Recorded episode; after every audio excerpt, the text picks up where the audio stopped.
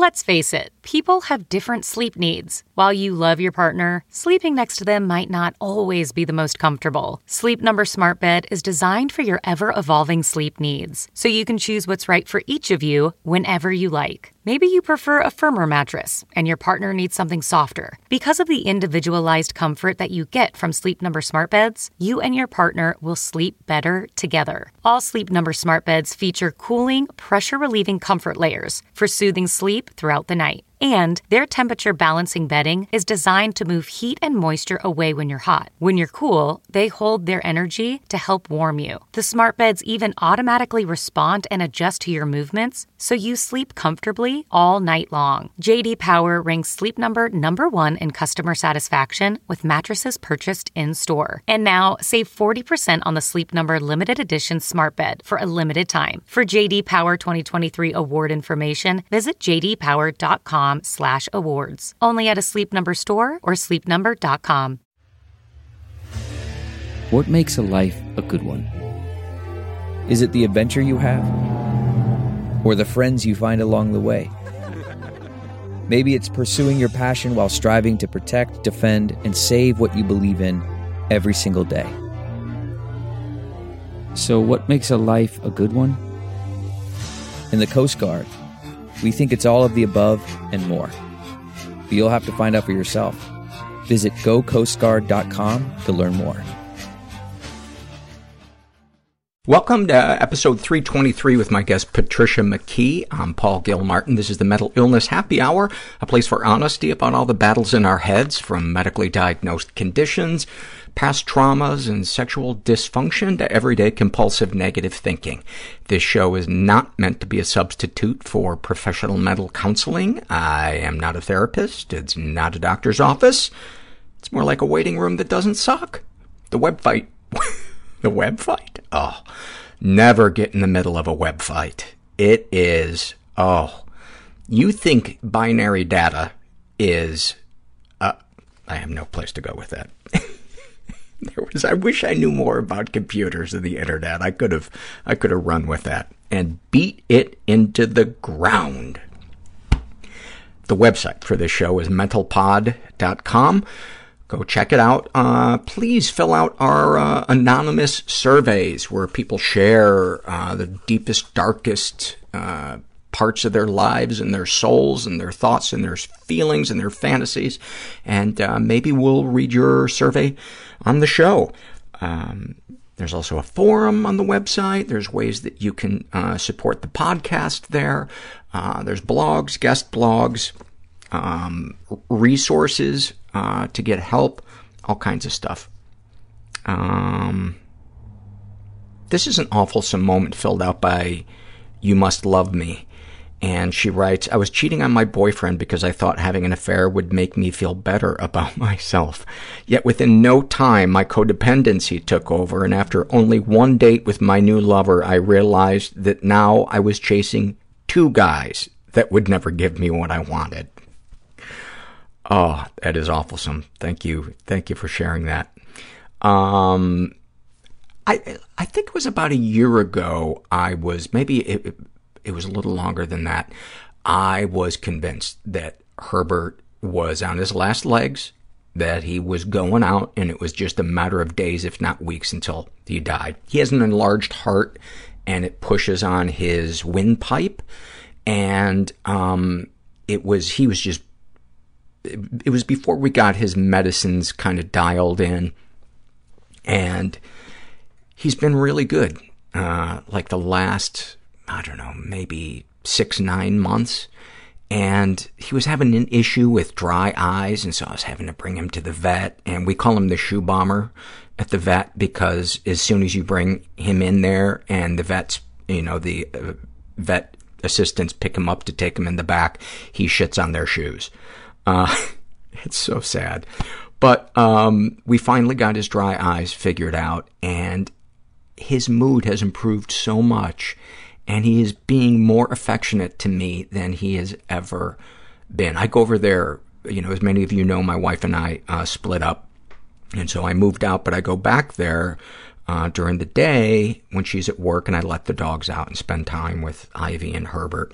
And um, it's just been, um, it's just been really nice. And, and thank you for all of your, um, outreaches of concern about how I'm doing with the uh, split from from my wife, and uh, all things considered, I'm doing very well, and um, and it's uh, extremely amicable, and um, yeah, I don't want to share much more than that because she's a she's a very private person, um, and I'm the opposite. I will uh, show my butthole uh, as a halftime show at the Super Bowl.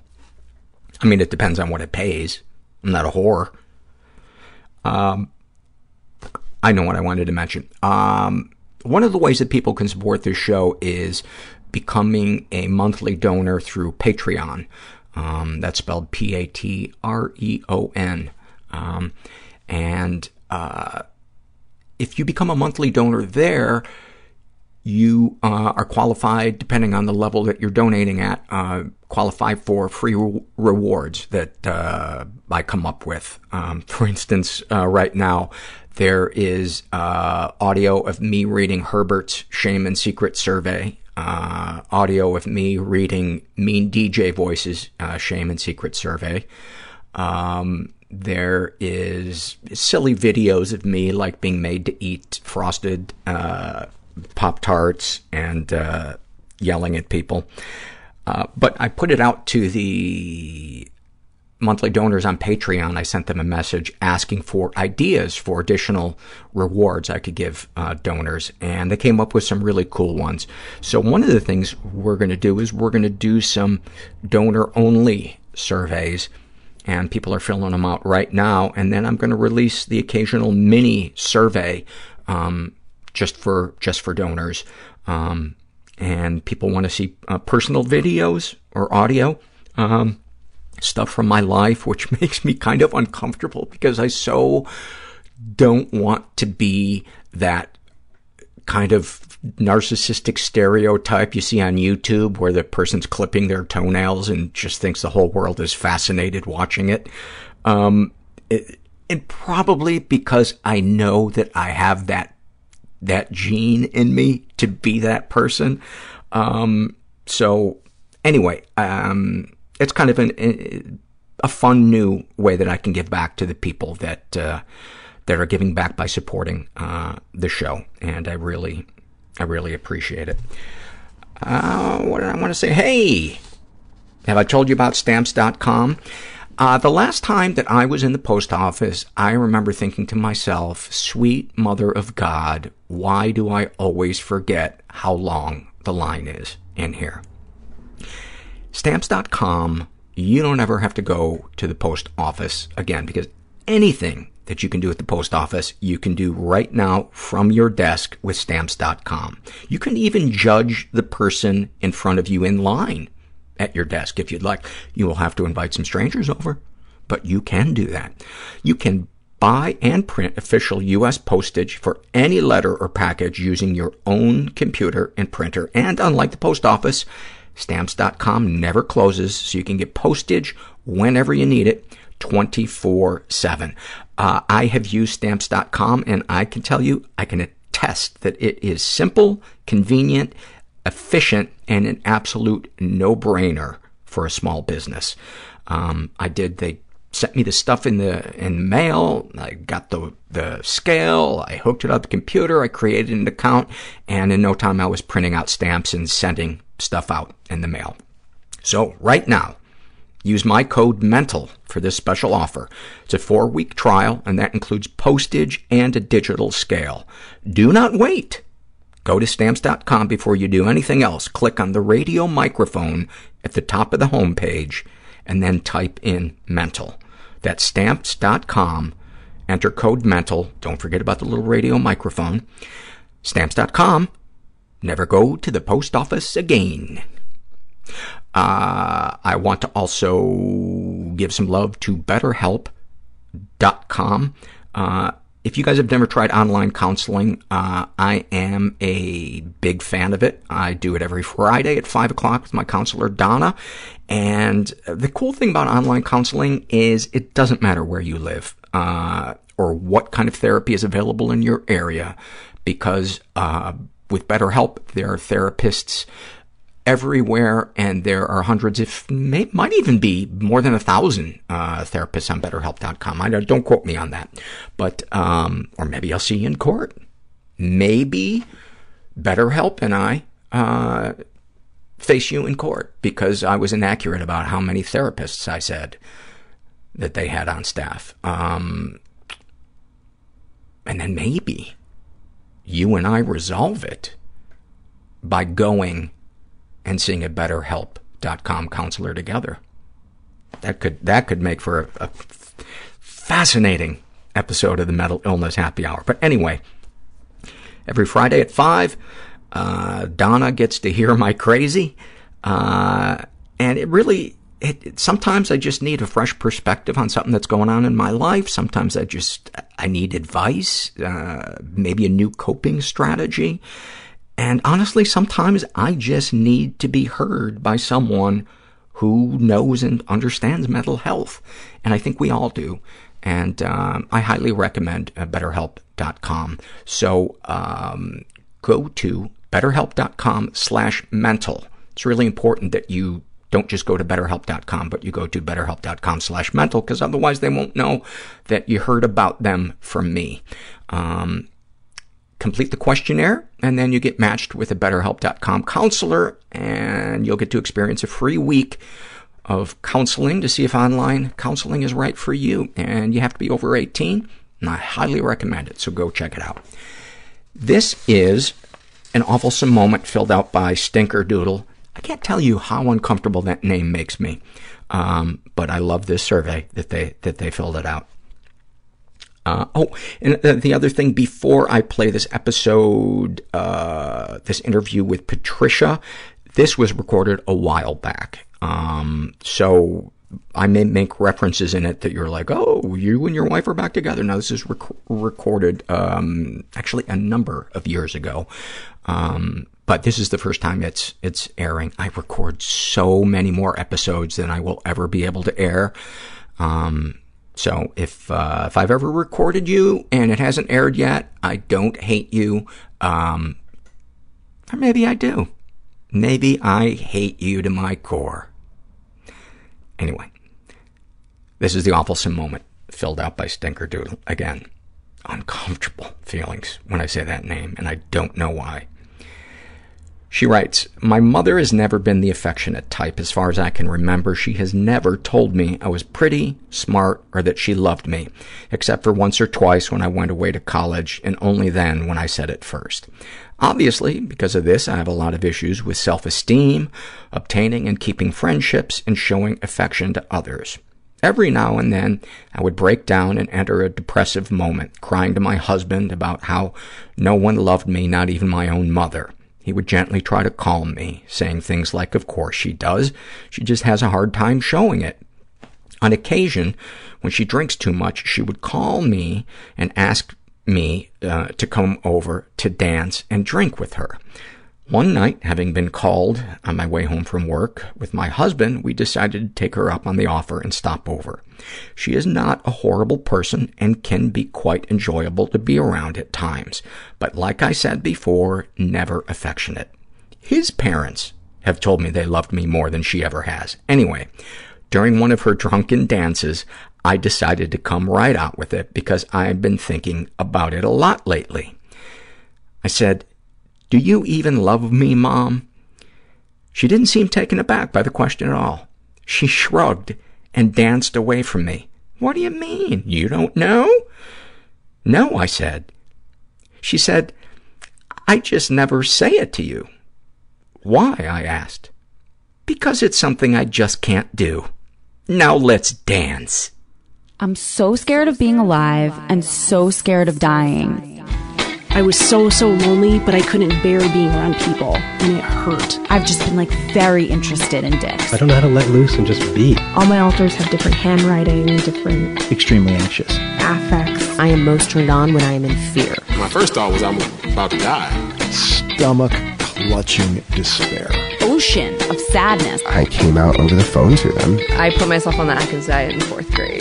They told me I was wrong. The secrecy is what kills us. And I just sat there and cried on his shoulder. And it was the first time I ever felt safe, like a weight lifted off of me. In order to get rid of your anger, you have to learn how to cry. I started liking myself for the first time. I'm afraid that people are only nice to me because they're afraid I'll kill myself if they're not. Oh, that's fantastic. that is fantastic. I'm here with Patricia McKee, who is also an IU theater uh, graduate. And you emailed me about what would have been about a month or two ago. About a couple, I think a couple months ago. And do you remember what you what you said in your in your email?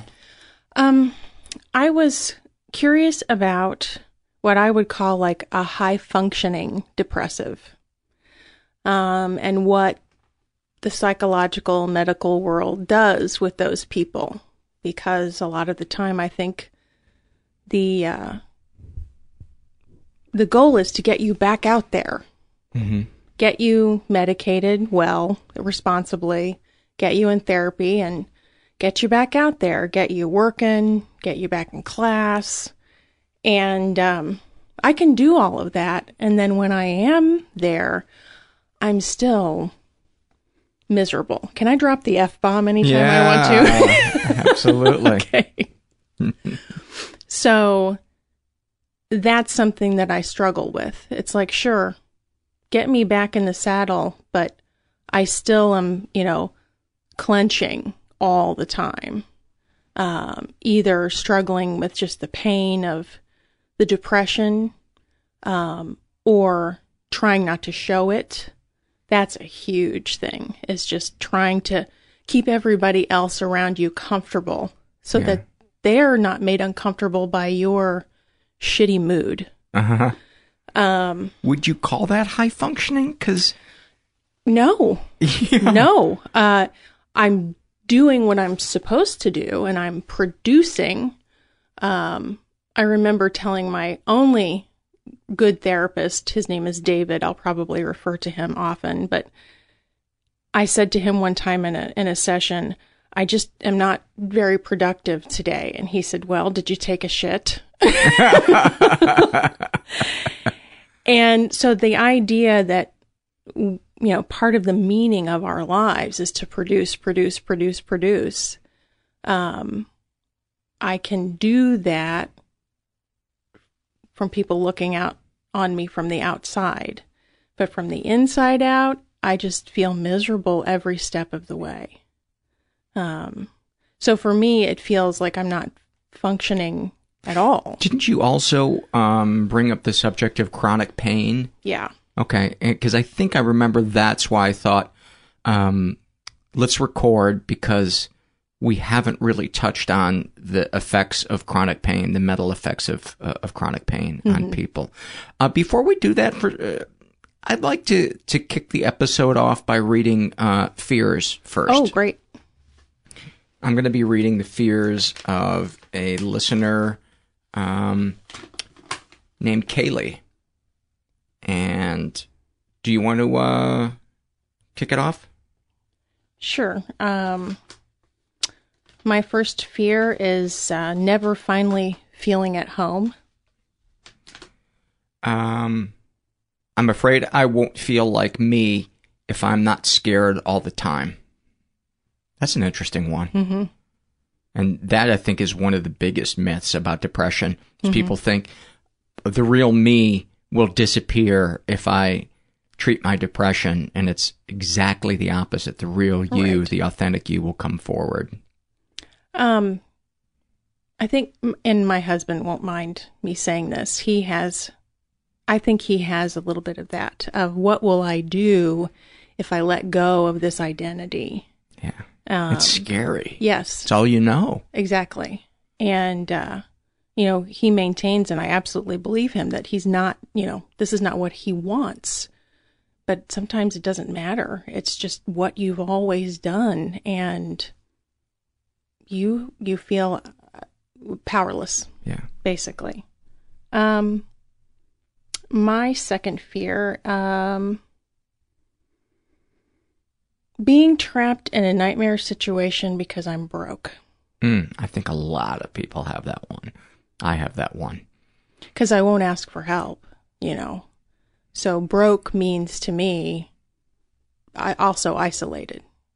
Um, I was brought up in a very frugal household, mainly because my dad was a drywall hanger and my mom was a homemaker, and we barely made it week to week. And um, so money was constantly an issue. So I carry that all the time, I think, and feeling like, you know, it's week to week and what's going to happen if I do go broke? Who the hell will I ask? I'm too proud to ask my parents. And so that's, yeah, that's okay. a big fear.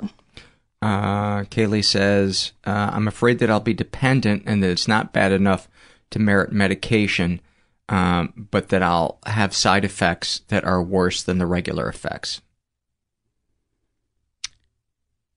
Wow. I'm lucky. I haven't had the side effects. Um, my husband has side effects that are sometimes worse. Um, he takes they, meds. Yeah, and they come and go. Um, it is scary. Medication. Um, I think if it's not monitored well by a real a doctor who's paying attention, and you can't get doctors to pay attention now because they see thirty people a day. Um, that's, I mean, there I are good ones. Yeah, but absolutely, yeah. absolutely. Yeah. And if you ever feel uncomfortable, move on, find somebody else, and keep looking. Uh, I didn't realize that Kaylee's fear list was so short. Uh, she has more loves than than fears. So let's just sure power through your yeah. through your fears. Having to move home and take care of my parents. I haven't been home since I was really home home since I was in my mid 20s and I'm 39 now. And I don't want I don't want to go back. Mm-hmm. Um but I think that's what will finally bring me back. So, my mom is very um like her mother, she's starting to um just let go of this will to live. Mm-hmm and it's very scary to watch her kind of slowly die without really dying mm-hmm. and just and the, the, the depression you know i think my mom has been chronically depressed since i was a little kid i mean i've seen it my whole life and um she's never taken any step toward diagnosis or medication or therapy and i really see her just deciding that I'm done. And it's it it it's very scary. It's going to be hard to watch it. Yeah. Okay, let's let's just uh, go through these um just boom boom boom and then if we want to circle back and, okay. and touch on them. Uh losing the tiny any of the tiny tiny handful of people I deeply connect with.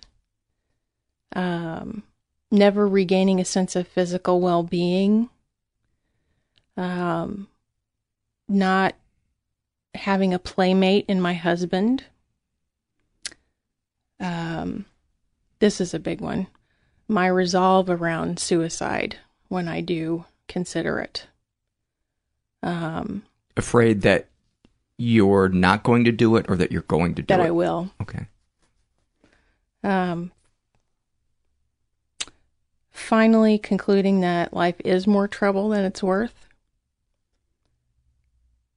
And never acting again. Um, and lake water and all the monsters in it. Don't go to Scotland. uh, thank you for, for sharing that. Let's let's get right into the the issue of chronic pain because we haven't we haven't dealt with that. Uh, when did it first start? What were the issues? How has it progressed? Um, I'm a I'm still a student. I'm a uh, repeat student. How old are you? I'm 39. Um, I'm a PhD student, and uh, in what? in uh, the broad area is art and religion, and I'm specifically looking at the intersection of theater and the church around Shakespeare's era. Mm. Yeah, it's pretty. It's interesting. I don't think me. that's specific enough.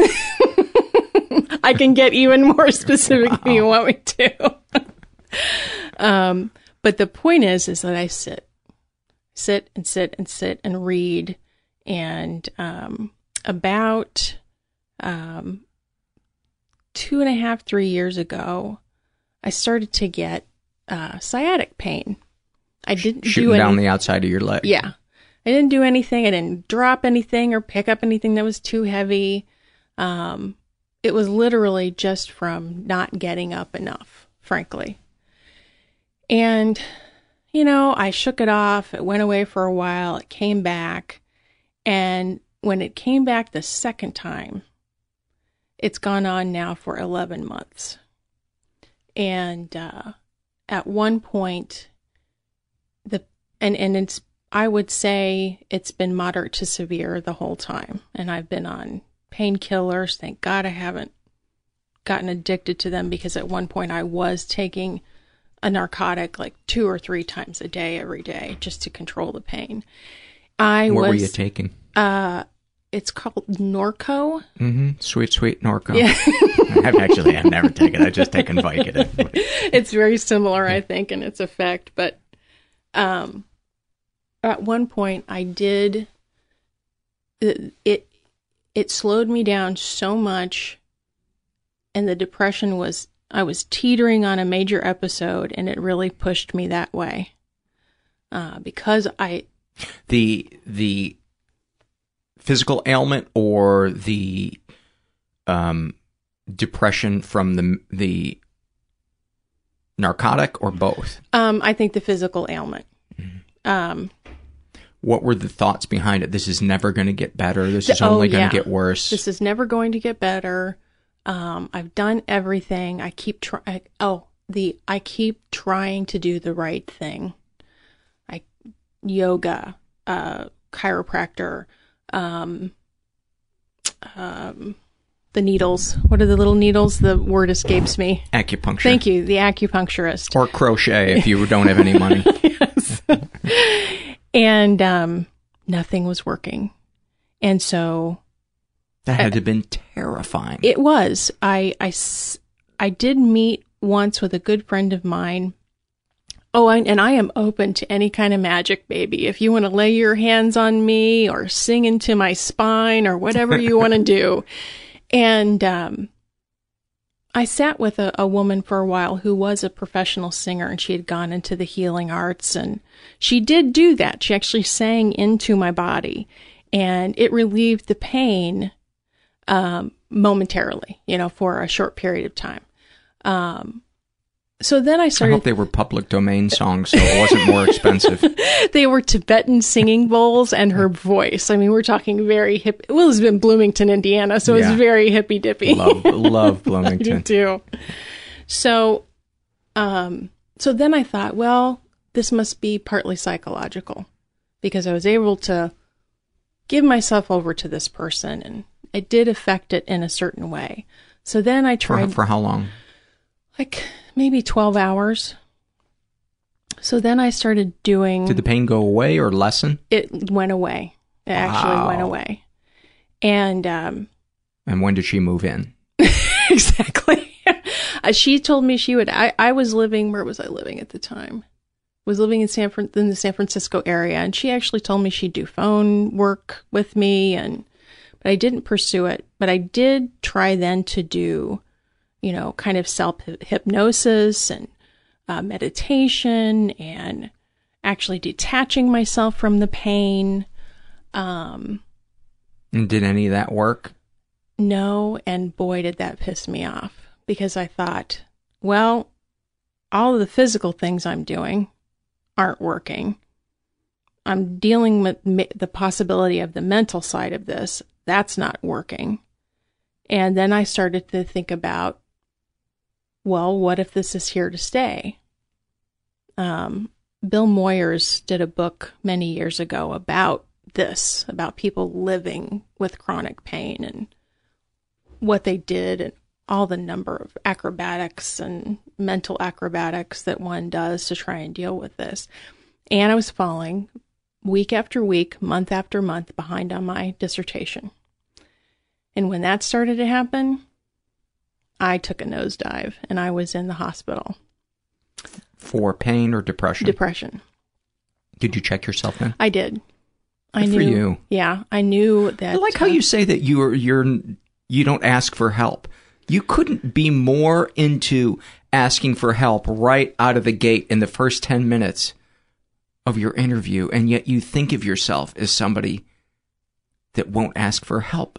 You you got into the solution for your sciatica. Not that it all worked, right? But you kept moving forward. I mean, that's such an important trait that you clearly have, but you can't see that in yourself. Right. Or have you gotten to a place where you don't have that energy and then that drive anymore to help yourself?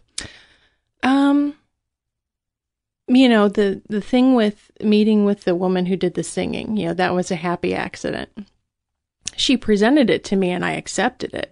But I, I don't think I ever would have sought anything. But you did yoga, you went to chiropractors. Mhm. That's more than a lot of people ever do Right. You went to a doctor, you you know, you you took pills for it. Not that Mhm. that's a a huge Right, right. you know, step forward that getting the pills, I think for a lot of people that Mhm. that's as far as it ever goes and that Mhm. can be kind of limiting, but Right. uh, you know, for a lot of people, when a doctor says, you know, I want you to do start doing yoga, they're like, yeah, Really? that's going to happen. Yeah. and I'm one of those people. Mhm. You know, my back hurts. My wife's like, you really should do yoga, and I think they're, you know, Mhm. don't see it. Right. Don't see it happening. Right. So when I hear you be so hard on yourself, Mhm. Yeah, it's um so uh, can you know continue? I I, I just No, I- I I- had to I had to point that out because I know the listener was sitting and thinking the the same thing about you. And did you ever consider moving to Tibet and going to a karaoke bar? I didn't. I could try that with all. I'll and put it on the the list of things I have done. So I think you're right. I think I think as I'm speaking to you and it's being reflected back to me, I can you know I can see it. Um, I think that what happens in those I need help, please help me situations. Um, for, for me is it's it's really hard to trust that somebody's going to take care of me. Um so going to a doctor or a chiropractor is always um or a therapist or any person who claims to be ready to help. Um it's a it's a difficult um dynamic for me. Um because I don't trust I'm going to be listened to. I don't trust that that person is making the time and space to deal with just me at that moment. So the the bullheadedness I have about going out and trying to get the help is there. And I often find when I'm in the situation that I'm very um, reticent about revealing how badly it really does hurt or um, any weird idiosyncrasies around the pain that I might have. So I even try to normalize it in the situation where I'm asking for help. It's so self-defeating. I mean, know. Why do you know. think that? Why do you think you minimize it? Because if anything, I would think if you think they weren't going to listen to you, you would exaggerate it. I have actually started using that tactic very recently.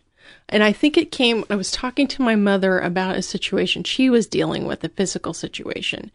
And um, she said she was going to the doctor. I think it was a, like a carpal tunnel issue. And I said, Mom, whatever you do, when they ask you how bad does it hurt on a scale of one to 10, you better fucking say 10 or they're not going to take you seriously. And, uh, because I know two things. I know that there is a tendency to, for everybody to want to minimize a, uh, a bad situation. But my mother is like me tenfold that she will if it's a if it's a nine or a ten, she'll mm. say three, four. Really? Oh yeah, every time. And she'll and she did that with me as a kid. And this is about you or about her? About me. Um, talking about one of those seminal moments. And this probably will explain a lot about the caretaking and asking for help. When I was 19, I was home for the summer from my first year at IU, and I had a pain in my left arm. And it wasn't it, it wasn't severe, but it was achy and it just wouldn't go away. Oh, you've pulled a muscle. Okay, so I'll ice or put heat or whatever. A day goes by, it doesn't go away, and I noticed that whenever I would straighten my arm, the pain would become more intense and start to feel tight. And I said to my mom, I really think I need to go to the doctor. Well, I really think maybe you've just pulled a muscle. Another day goes by and I look down and I can start to see the veins in my arm kind of turn more blackish blue, like I can see them more clearly. And I feel this tightness and this pain. And still, with the visual that my mom had, still the no, you've pulled something or you've bruised something or et cetera, et cetera. Was it going to cost her money for you to go? No. We, we were, I mean, in my mind, I had talked about going to Wishard Hospital. I don't know if you remember. Sure, it's like that's the, where my uh, best friend did his residency. So it's the county hospital, Yeah. you know, and anybody, I mean, we didn't have any money. I didn't have any money as a student. My parents didn't have any money. It's like, no, let's just go. So I drove myself to Wishard emergency room. And I had a giant blood clot in my subclavian vein that could have killed me. Wow. And I was in the hospital for five days. And uh, they broke it up with Coumadin and heparin and blood thinners, but it was huge. It was larger than a golf ball. And um, Did you think about suing your mom for malpractice? I'm telling you, um, you know, I remember her showing up, you know, getting the call, um, and her coming and being in the emergency room with me, never saying, "Oh my God, I'm sorry," never even acknowledging that there was any kind of mistake made. Um, and also saying that she was also terrified at the same time. for you. Yeah. And um so that was that was a big moment for me of trying to figure out how badly has my mom fucked me up? and what am I going to do about it? Because I can't th- this was this I could have died. This was huge. I didn't really experience how bad of a situation it was until it was all over and the doctors really told me what could have happened because they try and keep you from freaking out when it is a bad situation. And I really just thought I, I this was so dysfunctional.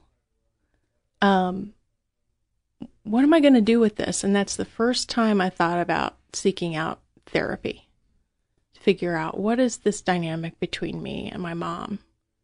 And um, And how much longer until you did go to therapy? I think um, a, a, my my very best friend, uh, Megan, she died in a car accident um, not too long after this happened, and that was the first death of someone that meant something to me. Um, and I remember picking up the phone, calling my mom, and her being so unable to deal with just even the news of of a friend of mine dying. She hung up on me. What? Yes. She was so upset and so ill equipped to offer succor or or console me that she just hung up the phone. So I think that was around the time that I took my real my very first nosedive into depression and um I went to the IU Student Health Center and started talking to therapists there. Um, so that was that's that was the first time. What what was your mom's childhood like? Has she ever talked about it? Have your aunts or uncles ever talked about it? Um I this gets more and more interesting as we go down this road. I grew up spending a ton of time with my mom's mom, with my grandmother. Every weekend, we were over there. She only lived like two or three miles away. Um, dinners. And, and where were you? In Lawrence, Indiana, which is just kind of east of Indianapolis. Okay. Um, we would spend Sundays dinner. We had a garden over at my grandparents that we worked in. Um, I would spend the night with my grandmother a lot. And um, I didn't put two and two together until much later that that was probably a really painful thing for my mom because my grandmother was a real bitch. Yeah. to everybody. How so? Um, unbelievably judgmental. Um, almost to the point where it felt like it was a um, a suit of armor that she wore, because it could never come back at her, that it wouldn't be deflected, and she would absolutely, almost adroitly turn something around and make it someone's fault, someone's problem, someone's uh, uh, downfall or character defect, except for me. She even treated my sister that way to an extent. So I was the only one in the small, in the close family and the extended family that didn't get treated this way. Do you think it was because you well, why do you think it was that way? Because you were a grandchild and you were safe from responsibility? I think I was I was the first grandchild. Um and she was a bad mommy. She may have been making up for being a bad mom. You know, there mental illness and emotional sickness has this weird property where we unleash it on the people that love us the most. Yeah. And I think that I wonder if that's a form of narcissism that that it's we have to present a picture to the outside world because I found myself doing that to my wife when I was at my sickest as I would be super nice to people outside and I would just be emotionally cold to my wife sometimes even verbally abusive, not in a loud way, but in, in subtle ways. Mm-hmm. And, and it wasn't until I got better that I thought, why did I treat, why did I bend over backwards for complete strangers? And I think it's because I want, I wanted to look good. Mm-hmm. And I wonder if that's the case with other people that have narcissistic qualities that they it was very much the pattern with my grandmother because if there was ever a stranger that found themselves, you know, a visitor or a oh, she would she loved to chat with delivery people or oh somebody, you know, so it was her moment to shine and be nice. And it was just like, who is this woman? It was freakishly strange. And also then to be nice to some of the most shady people that had found their way into my, our family, like friendships. And so she would treat my mother like hell, who was, you know, a good person, relatively speaking, but then talk about so and so's kid or my neighbor's son or it was I, so I think my mom had a really awful time. Um and describing your grandmother, that's exactly how my mom was growing up. Exactly. What I started to think about in my I think my my late 20s I started to think about because my grandmother had a fairly large family like four brothers and four sisters and um I remember funerals and the level of tension. I mean, funerals are sad, tense events anyway, but there was something seething and rotten. And I sensed this when I was a kid, and my sensitivity to it got greater as I got older because as you get older, you start to have relationships with people outside your family and you see other other ways that families Yeah. behave. Thank Quite shocking. God, yes. it's Quite like, shocking. Oh, you're nice to your kids. And I started thinking, there's incest going on here. I thought, I think that's what's going on. That these, there was something that went on with those brothers and sisters because the level of seething fury and hatred that some of them had for one another that went on for years where brothers and sisters wouldn't speak to one another and no one could really ever pinpoint why and And these were the siblings of your mom, uh, so the uh, aunts and uncles of my mom so my Oh. grandmothers brothers and sisters. Yeah. my mom was only 20 years older than me and my grandmother was maybe 17 or 18 years older than Oh, my wow. So pretty close in age. Yeah. So, um, let's see. I think there's, I think there are two of those siblings left in the world. My grandmother died about three years ago. And I would finally like to sit down with one of my great aunts or uncles and just ask them what should. the hell happened because I see the dysfunction just get um, carried over, get uh, inherited. Um, and I do remember sitting with my grandmother alone one time. We were in at the kitchen table. It was just the two of us in the house. And I did say something very vague like,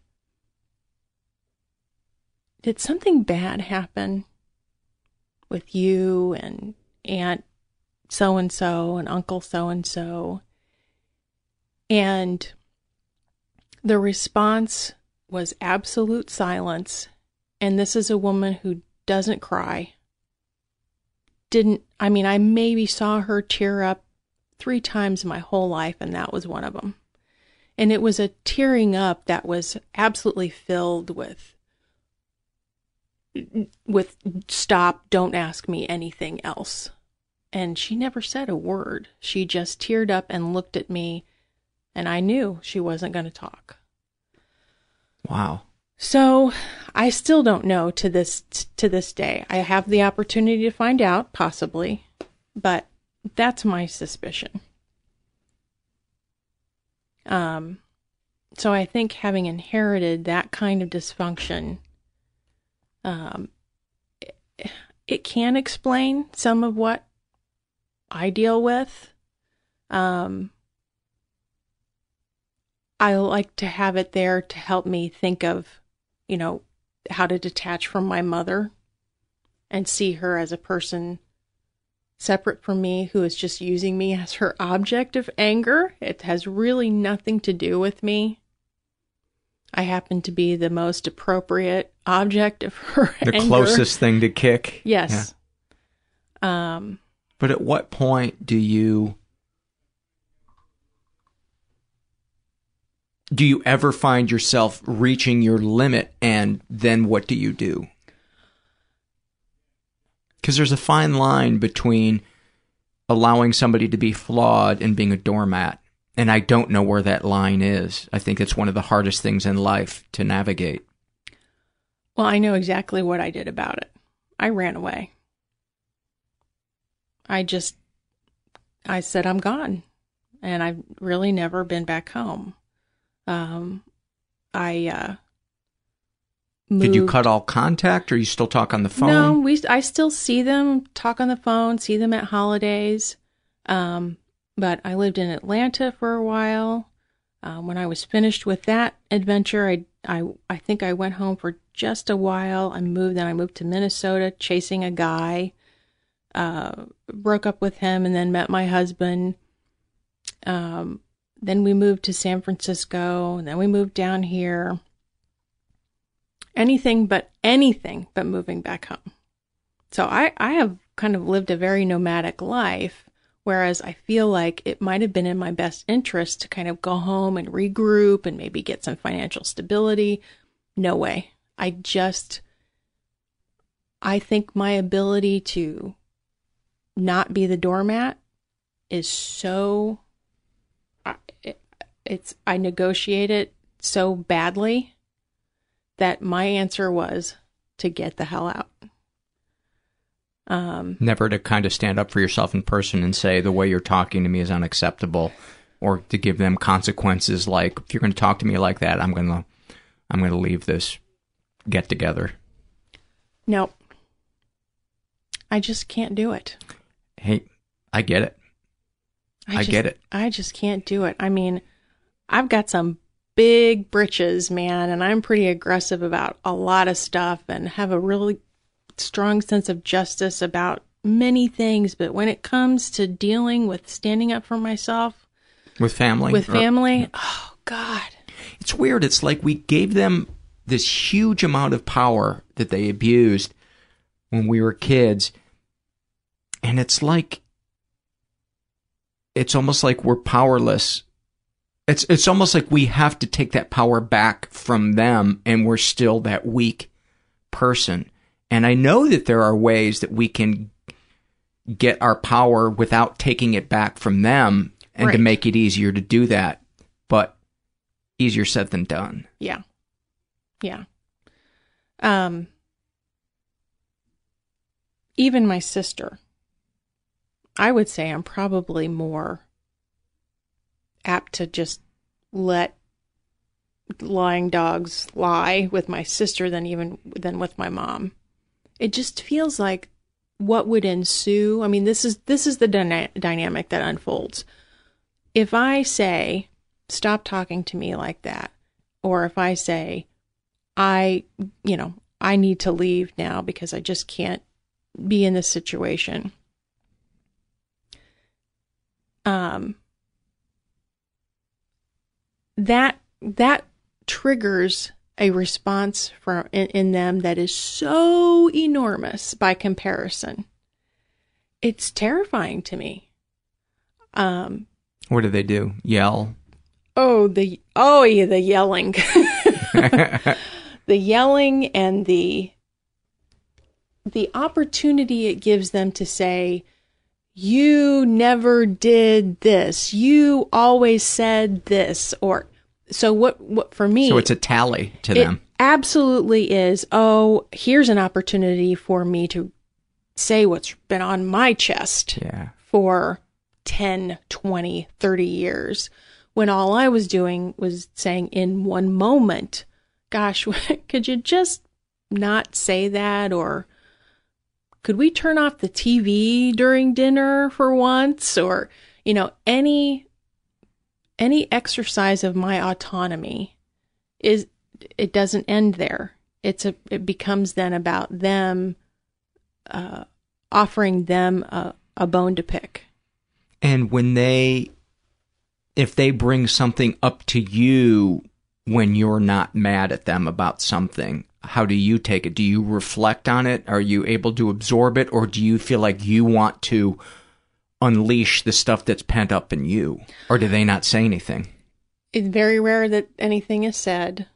And I will say that absolutely, I often do feel the urge to just say, you know, to go back in time and Mhm. just turn the soil over again. So I get it. Um, I think that in my situation, because there's so little contact, the the uh, the times where we can practice our dynamic Yeah. is so few that I think there's this unspoken let's not fuck up Christmas. You know? That should be the title of a movie. Let's not fuck up Christmas. You want to you want to ma- make a blockbuster Christmas movie that everybody would go see. and just have the trailer be everybody just stifling their anger. Yeah, my husband's a screenwriter, so I'll make sure I go home and give him that title. He can just freaking run with it, man. And he's done the same thing, except even to the a further extreme. He cut off complete completely. He was dealing with physical abuse as a child. Uh, he was the youngest, and I don't know how many times I've heard people say the youngest gets the worst of it uh, in physical abuse situations. Um, but he finally had to also just cut it off. How did that change how he felt about himself? It helped him. Uh, it makes him very sad that that's the way it has to be. Yeah. Um, but he's he says he'd be dead today if he hadn't just cut it off. What were his coping mechanisms before he cut them off? Was he Um, he was the youngest, and all the other siblings, two brothers and a sister, had already gone, had left the home. So he was alone, a home alone with mom and dad, and dad was the abuser. And um, I he took it. Uh, his mom got sick when he was a teenager and died of cancer when he was 18 or 19. Um, so I think he took it in order to be there for her. And as soon as she had passed, he got the hell out of there. Um, and never spoke to the father or the brothers and sisters. Um, I think 17 years went by. And then he met me. And we chatted about it a few times. And then he finally started reminiscing about his brothers in a good way. And very slowly considered the idea of talking to them. And over the past nine months, year or so, he has started for the first time in so many years to exchange emails with them. Um, he found out his father died. He found out his sister died. And these are things that he didn't know because he had completely cut off from the family. So, but, and I absolutely believe him and honor him that he feels that he would not have made it if he hadn't done that, that the dysfunction was so severe. That's uh, such great intuition. And I think a lot of people don't don't have that or feel like that that's not even a choice. And that's where I think really dogmatic organized religion can be to blame for people that can't make that cut because they think it makes them a bad person. It breaks my heart to see people stuck in abusive abusive relationships with family members or spouses or whatever because they think they're going to go to hell. Right. Well, he and he was raised Catholic. So um and when he did try to, you know, when he did make the break, make no mistake, his father, please stay and take care of me. Please stay here with me. Um, basically, be my companion, you know? Um, so I'm I'm I'm glad he's still around because I think if he had stayed, he's I think he's very right um, that he he might not have made it. Are we have we missed any seminal events from your childhood or adolescence? Oh, you know, I was a smart kid. Um, and I was actually yanked out of uh, regular public school and shuttled into a program for kids like me. And we were um, really kind of quarantined from the rest of the population, literally, for three years. We couldn't play with the other kids on the playground, we couldn't take field trips with them. All the things that were created for us, we how, did just within our group. How many of you? About 20 of us. And, uh, and I, I think one thing that I still deal with now, I know I do, is it was a source of pride for my parents when I was very little, when I was in the third, fourth, and fifth grade. And I was singled out. And, you know, my dad did not graduate from high school. He left at 16. My mom barely graduated. Um, I'm first generation college for them, it was a, a big source of pride. And then just as soon as I hit those tween years, that com- that flipped on its head for my mom. Um, there was derision of my intelligence. Uh, there was, if I did make a mistake around some intellectual thing, factual mistake, or a mispronunciation of something. Oh, I paid dearly for that. Do you think she felt in competition with you because you were becoming a woman? Absolutely. I mean, it's so clear to me now that she was envious and jealous. Um, and then the, you know, the double insult of her mother paying way more attention to me oh, than yeah. she ever did to my mother. Um, Must have been overwhelming to her. I just, I can't imagine. Here's uh, this kid that gets my mom's love, and she has a, you know, she's just entering the most powerful phase of her life physically. And um, they kept that from me as well. I I didn't date at all through high school. Never. Uh, the the the the age was supposed to be you can't date until you're 16. Like literally, I couldn't be alone with a boy until I was 16. By that time, you know, everybody had been going to mixers and dating and doing things together and going together. By that time, I had I'd done none of that and so I was everybody's friend. I was all I was the girlfriend. So I continued not to date. Were you turning dates down or did you just give off a vibe of don't ask me out and that kept you There were two boys that came to my house to ask my dad to let me go out with them. And the answers were no both times. I mean, that doesn't happen anymore. Wow, were were were you raised in like Leave It to Beaverville? No, that's the funny thing. Absolutely not. And there was no religion in my household either.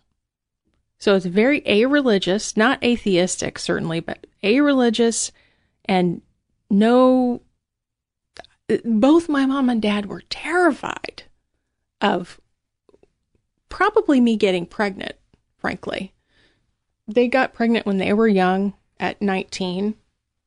Um, they were married. They'd been married for just a few months, but my mom had been signed up to go to school and that got flushed down the drain. And I just. It, I imagine on a certain level too, they knew it was going to be one more mouth to feed and it was going to be medical bills and it was going to be babysitting. And because when, you know, when a teenager has the baby, the parents yeah. have the baby as much as the teenager. Yeah. I I really do think they were terrified that that that's what was going to happen. Yeah. So, Um, I was a late bloomer. I was a very late bloomer. Are there are there any other seminal moments you want to uh, you want to touch on? Um, Past or present? Maybe not. I think I'm. I think I'm pretty unburdened. Good, good.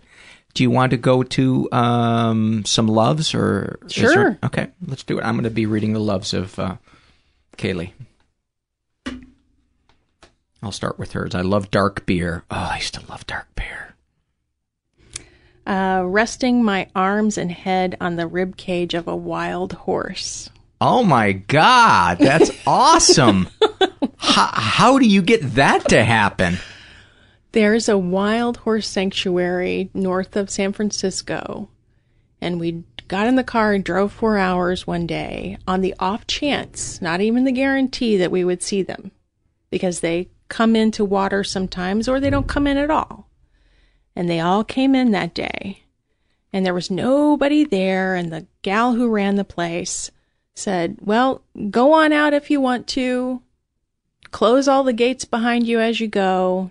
Just be respectful. So I walked out in the middle of 20 or 30 wild horses who had come into water because so much of it was a drought that year and they needed to come in to get the water. And this one big boy just came right toward me. And my husband's terrified of horses. And he's like, oh, shit. and I, my dad uh, actually tamed horses when he was a kid, and I was on horses when I was a child. And he started coming toward me, and I wasn't scared. And he literally pushed his whole body like right up against me, very consciously, just wanted to like lean into me. Wow. It was, it was one of the most awesome things that has ever happened to I'm me. jealous. Before we left to move down here, before we left San Francisco, I wanted to go back up there one more time. Um, we didn't do it, but I hope to get back up there again. It was it was wonderful. I was in uh, Sonoma um, when we were doing a dinner and a movie, and there was we were next to staying next to a farm, and there was a horse on the other side of the fence, and I was walking with my co-host, and I was eating an apple, and I thought I want to feed this horse the apple. But I want to feed it from my mouth. So I held the apple in my mouth and I leaned my head over the fence and it ate some of the apple and it was like the greatest moment. And then I shared it with somebody and they said, you are lucky it didn't bite your face off. That, and I, it never even occurred to me that, that it, you know, a horse, they said, oh yeah, horses can be, you know, aggressive with that. I don't know. Is, were they making that up or? It, I I mean I think it depends on the horse. Po- ponies certainly are assholes, Yeah. but horses, especially. I mean, if he was owned, you know, and, Domesticated. and been around other humans, he probably wouldn't have hurt you. But a pony will bite your ass any day. Wow. it was a, it was a great moment. It wasn't, uh, you know, a horse brushing up against me and putting my head on its rib cage. well, they're but huge animals, and they're it's very humbling to be in their presence. And they're very calming, and to have that happen for him to be Oh, like to okay with that, you. yeah. That's the beautiful thing. I love Mhm. that. There's a great video. Um, what is it called?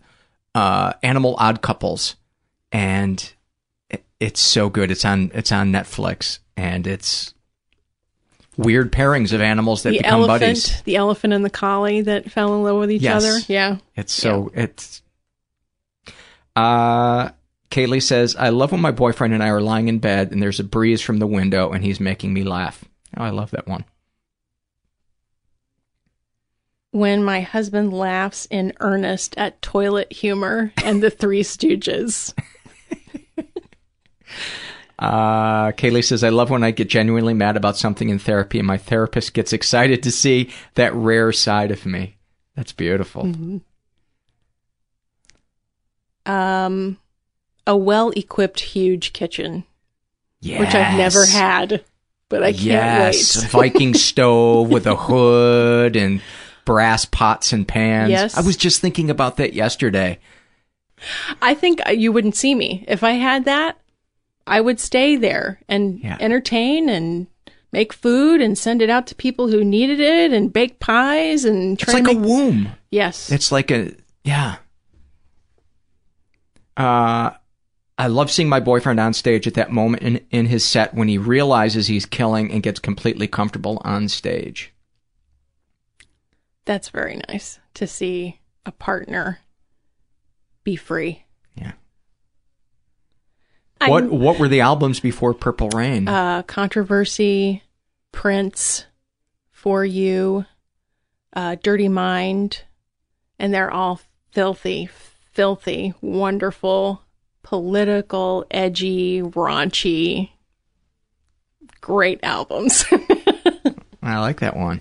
Uh, w- w- the song Nikki. What album was that on? That was on Purple Rain. okay. It's tame compared to. Oh, some- really? Ye- yes, he he he wrote a song called "Sister" that is really dark and awful. And yeah, never mind.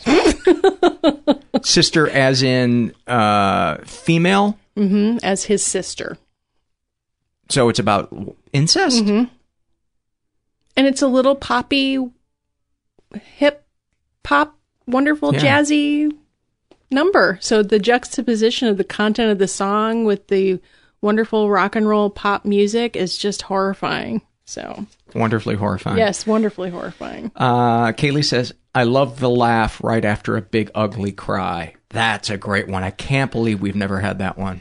That is wonderful. It is so unburdening. It's just The cigarette after the jizz. I got to crochet that. needlepoint. Uh, your turn. Um, oh, the right words in the right order.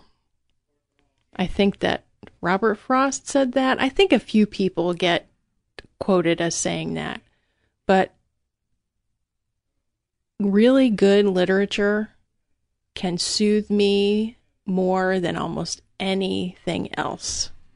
There, there is a divinity to a beautifully formed sentence and a, an idea where you know it couldn't have been expressed in a way more succinctly or stylish. Well, as as trite as it sounds, I go back again and again to Hamlet's speech. I mean, everyone knows the very first part of it, but when you take in the whole speech, there is a treatment of the th- the thought of crossing over and ending your life that comes close to no other in literature um, it honors that feeling so well and so deeply. Um, because people just want to tell you, oh, I, I wish you didn't feel that way, or you really shouldn't have those thoughts, or Look at all you have to be grateful for. yes, let's fix it. And then you read Hamlet's speech and you see that he tinkers with it and really tries to unravel why he's even thinking about it and kind of finds an answer as to why he's thinking about it. And it makes perfect sense to him. And it's so soothing to have a voice come back at you and say, it's okay to have these thoughts. Um, now, granted, he doesn't act on it. I mean, part of his struggle through the whole play is figuring, trying to figure out what to do uh, about all of this horror that's happening around him. Um, but I find that if someone can put into words what's going on in my head, it's so soothing to me. So soothing. Kaylee says, I love when a regular customer at the grocery store I work at comes through my line on purpose and asks how I'm doing. That's awesome. I like that. I think one of the things that I, uh, it's not on my list, but it should be. Um, I was reading through some of the survey stuff, and one of the things that came up is similar to what she she mentions, which is the happy accident of you know you're trying to do X Y Z and it doesn't happen, and in the course of that event, you meet somebody or you come across someone that was not in your plan that day, and you have the best conversation or the best exchange with that person that you've had in weeks or months with anybody. Um, Especially if you were like, ugh, I don't feel like talking right now. Exactly. And that's when it's like, oh, well, I think God will take over and make this a good experience for you, whether you like it or not. Uh, was was that your last love? Yes. Okay. Yep. And um, I think we'll just end on these. I know that you printed out some some surveys that that you uh, wanted to relate to, but I like I like ending on the, Cool. the up note of the uh, of the loves. Um, she says, "I love that moment in conversation when you feel like you've talked about everything, but you still want to talk, and then suddenly you find something you haven't even breached yet." That's a nice one. I like It's that. very nice. Patricia, thank you so much for uh, for coming in and sharing, and um, and I'm gl- I, I hope your battles with your chronic pain are getting better. They are. I had surgery three weeks ago and it worked. That's awesome. What did they do? Um, they found a spur, a bone spur that they didn't even see in the MRI while they were in there. And so, um, make me fe- it makes me feel better to know that yoga wasn't going to make a spur go away. No. yeah. So finally opting for the surgery. Um, so yeah, the sciatic pain is gone. I have, I'm still mending from the surgery, but the sciatic pain is gone. So That's awesome. Well, thank you so much for coming by. thank you, Paul. Many, many thanks to uh, Patricia. And this episode will soon be transcribed and available on our website. Many thanks to Accurate Secretarial for donating their time and helping out the show. Uh, if I get updates on Patricia, I will uh, let you know.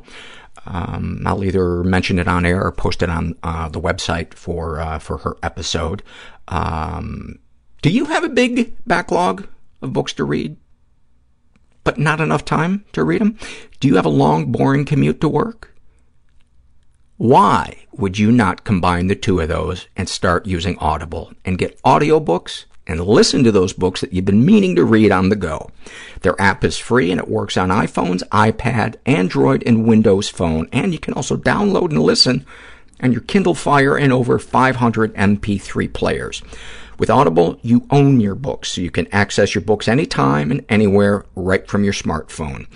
Audible also has the Great Listen Guarantee. If you decide you don't like the book you chose, no worries. You can exchange any book you aren't happy with for another title anytime, no questions asked.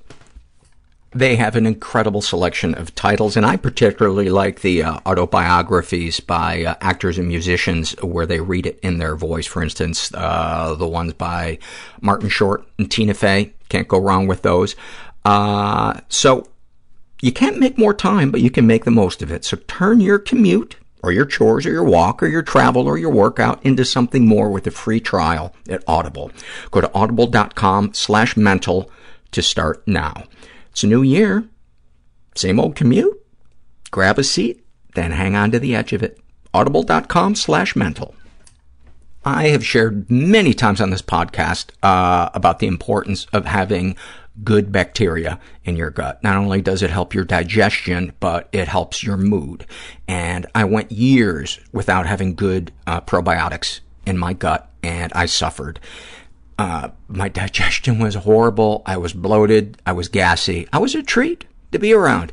Uh, the people at Young Health know how important uh, probiotics are, and they've developed this thing called Probimune, and it's a liquid probiotic, and it promotes intestinal health, and it contains a unique blend of bacteria not found in 99% of other products. Probimune's uh, industry-leading fermentation process ensures the largest number of good bacteria are delivered alive in the gut.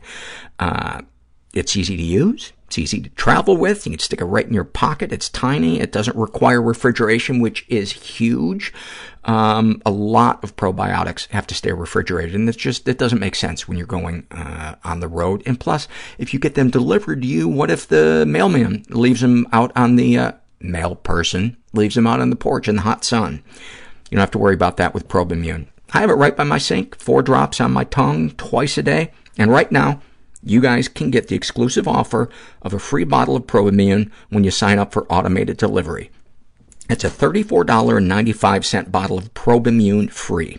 All you got to do is go to probimune.com, that's spelled P-R-O-B-I-M-U-N-E, and use the promo code MENTAL at checkout. You'll receive your first bottle of Probimune free, and you just pay $6.75 shipping and handling. Then each month, Young Health will automatically send you your supply of Probimune for $34.95 with free shipping and handling. So, go to Probimune, that's, well, www.probimune.com. That's spelled P-R-O-B-I-M-U-N-E and use promo code MENTAL at checkout to get your free bottle today. All right, let's get to some surveys. This is a shame and secret survey filled out by Bort License Plate. And I'm mostly going to be reading portions of surveys uh, here. Let me create a little room on my desk. I need a bigger workspace. They write, uh, she is bisexual, in her 20s, raised in a stable and safe environment. That always makes me chuckle because very rarely do I find that to ever be true. Um, she's never been sexually abused. Uh, see, right away, uh, she describes about uh, the emotional environment she grew up in. Um, she had a mom who was constantly worrying and who was obsessed with outward appearances, not only hers, but her children's. And that is not a stable and safe environment. Oh my God. Uh, darkest thoughts. I often, in stressful situations, fantasize about my consciousness leaving my body and going to live on Mars or the moon while my hollow shell is left to deal with my problems here on Earth. Um, by the way, what is a blue book on a hollow shell? It seems more soothing than outright killing myself because A, less mess, and B, I wouldn't want to inconvenience anyone. As I have suffered with depersonalization in the past, I try to quell this line of thinking quickly so I don't get locked out of my body again. Sometimes I have thought in my lowest moments about killing myself, but it keeps coming back to the idea that people would be annoyed at the inconvenience of it, and I'd just be a bother to them like always. And somehow this line of thought makes me feel ashamed. That breaks my heart that that, that is the the, degree to which you value your worth to other people is that you are something to potentially clean up. You know, I have never, ever heard after news breaks that someone took their life that somebody said, oh, they were such a burden, or, oh, boy, that sounds inconvenient. No. What they always say is, I had no idea. I wish they would have talked to someone.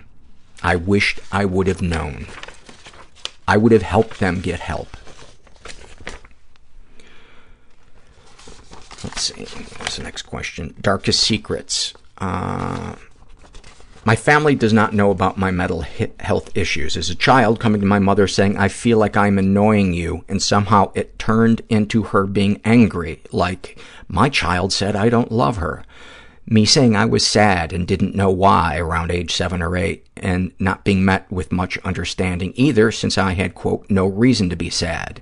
I am currently in the process of being tested for fibromyalgia. The reason it took me so long was because being constantly tired, in pain, and having a brain fog was treated as something I just needed to get a grip on, and that it was, quote, rude to look so spaced out, and it was embarrassing my mother.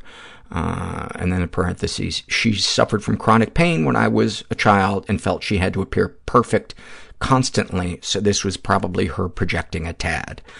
Thankfully, I have a small group of true friends who I can share my deepest secrets with, uh, and they can share theirs with me.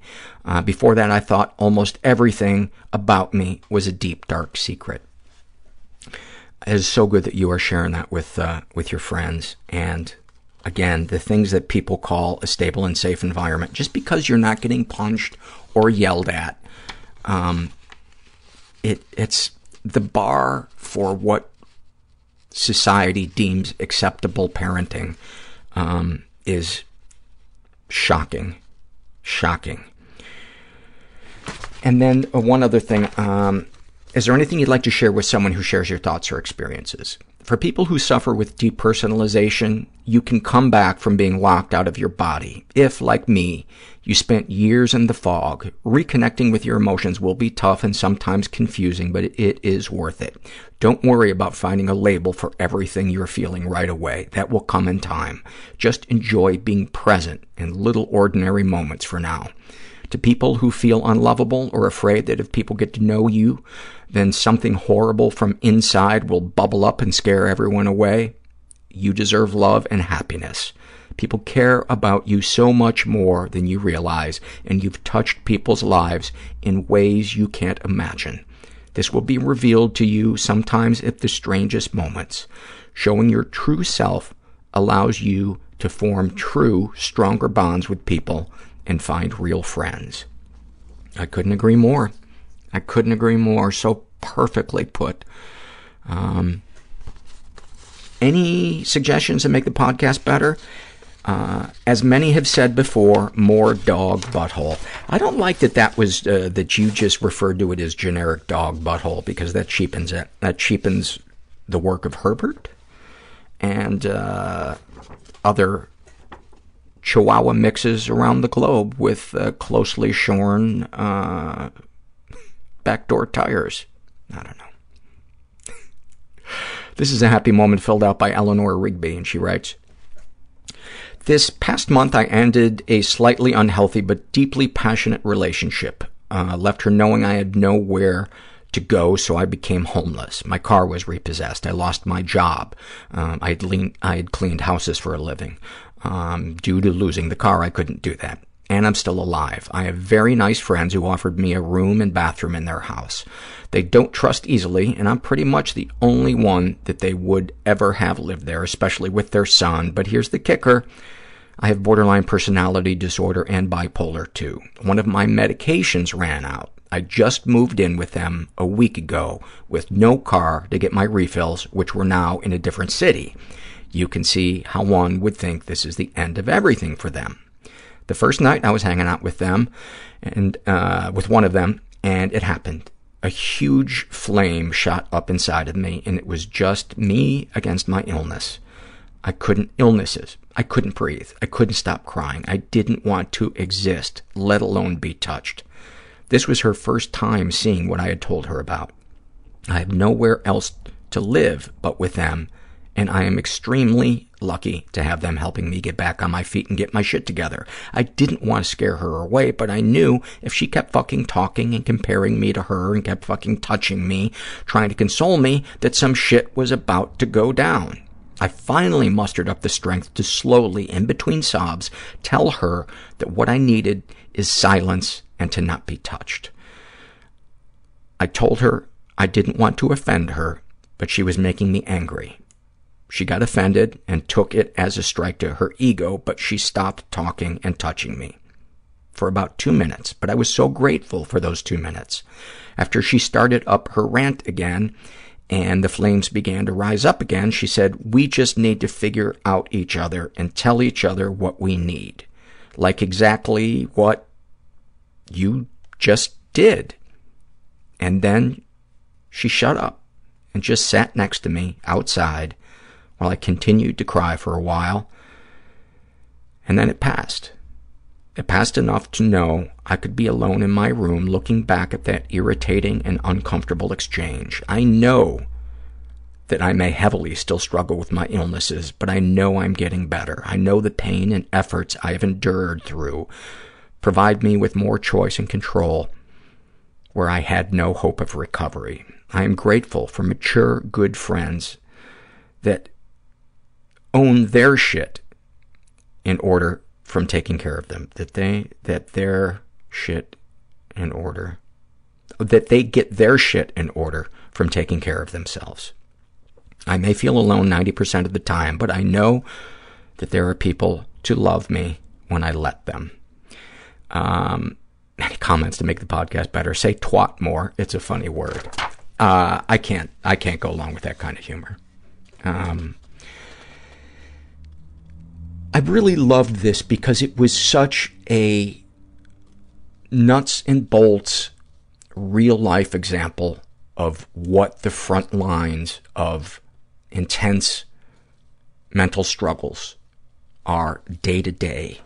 You know, it's not like in the movies where just one person says something and immediately everything is patched over uh, and everybody sees the light. It's just a lot of negotiating and rolling up the shirt sleeves and communicating back and forth and just chipping away at the bullshit until we get to the the connectivity. This is an awfulsome moment filled out by Scoobies Assembled. Assemble. And she writes, I'm still coming to terms with the fact that I may never feel justice since I am not able to report my rape to the police. My friend was trying to help me come up with other ways I could feel vindicated. She suggested that I could mail him something to let him know I hadn't forgotten what he did. I said to her, what, like, I know what you did last summer? We both cracked up, the first time I'd been able to laugh about it in a long while. Thank you for sharing that, and I'm so glad you were able to laugh in that moment and make a joke instead of dealing with it. It's the laughing, laughing about it in addition to dealing with it. Um, even if there's sometimes there's nothing to be done other than to talk about it with a trusted, trusted friend. Uh, this is a shame and secret survey filled out by Elle, and she is asexual in her 20s, raised in a pretty dysfunctional environment. Ever been the victim of sexual abuse? Some stuff happened, but I don't know if it counts. Not entirely sure what happened, but I've always been repulsed by physical contact. I had no idea why until three years ago when I saw the group picture from my preschool days when I was about four years old. A guy who was standing right behind me gave me the creepiest gut feeling ever, and I asked my mom whether anything happened. She said I was having an absurd imagination and dismissed it. It might be possible that my parents have no idea because I was probably too young to tell them what happened. That is, and then in caps, if anything indeed happened. Uh, she's been physically and emotionally abused. She writes, My dad was big on religious abuse and physical abuse. He always quoted the Bible whenever he was punishing us, even when I didn't understand why. I was being beaten with golf clubs, steel music stands, and wooden sticks, etc. But it hurt me the most when he was using his own hands because I could feel his rage without understanding fully what I did wrong. My mom, who I think is pretty, who I'm pretty sure has uh, BPD, is extremely codependent on me, even though I had to set up boundaries with her by threatening to cut her out of my life. She would lash out Uh, with bouts of tantrums and verbal abuse according to her mood swings. She basically had no filter as to what was coming out of her mouth. I don't think she was intentionally being manipulative, but she's unable to think about anything other than her own feelings. I was the one she, quote, liked the most, so I had to endure years of babysitting and caretaking her.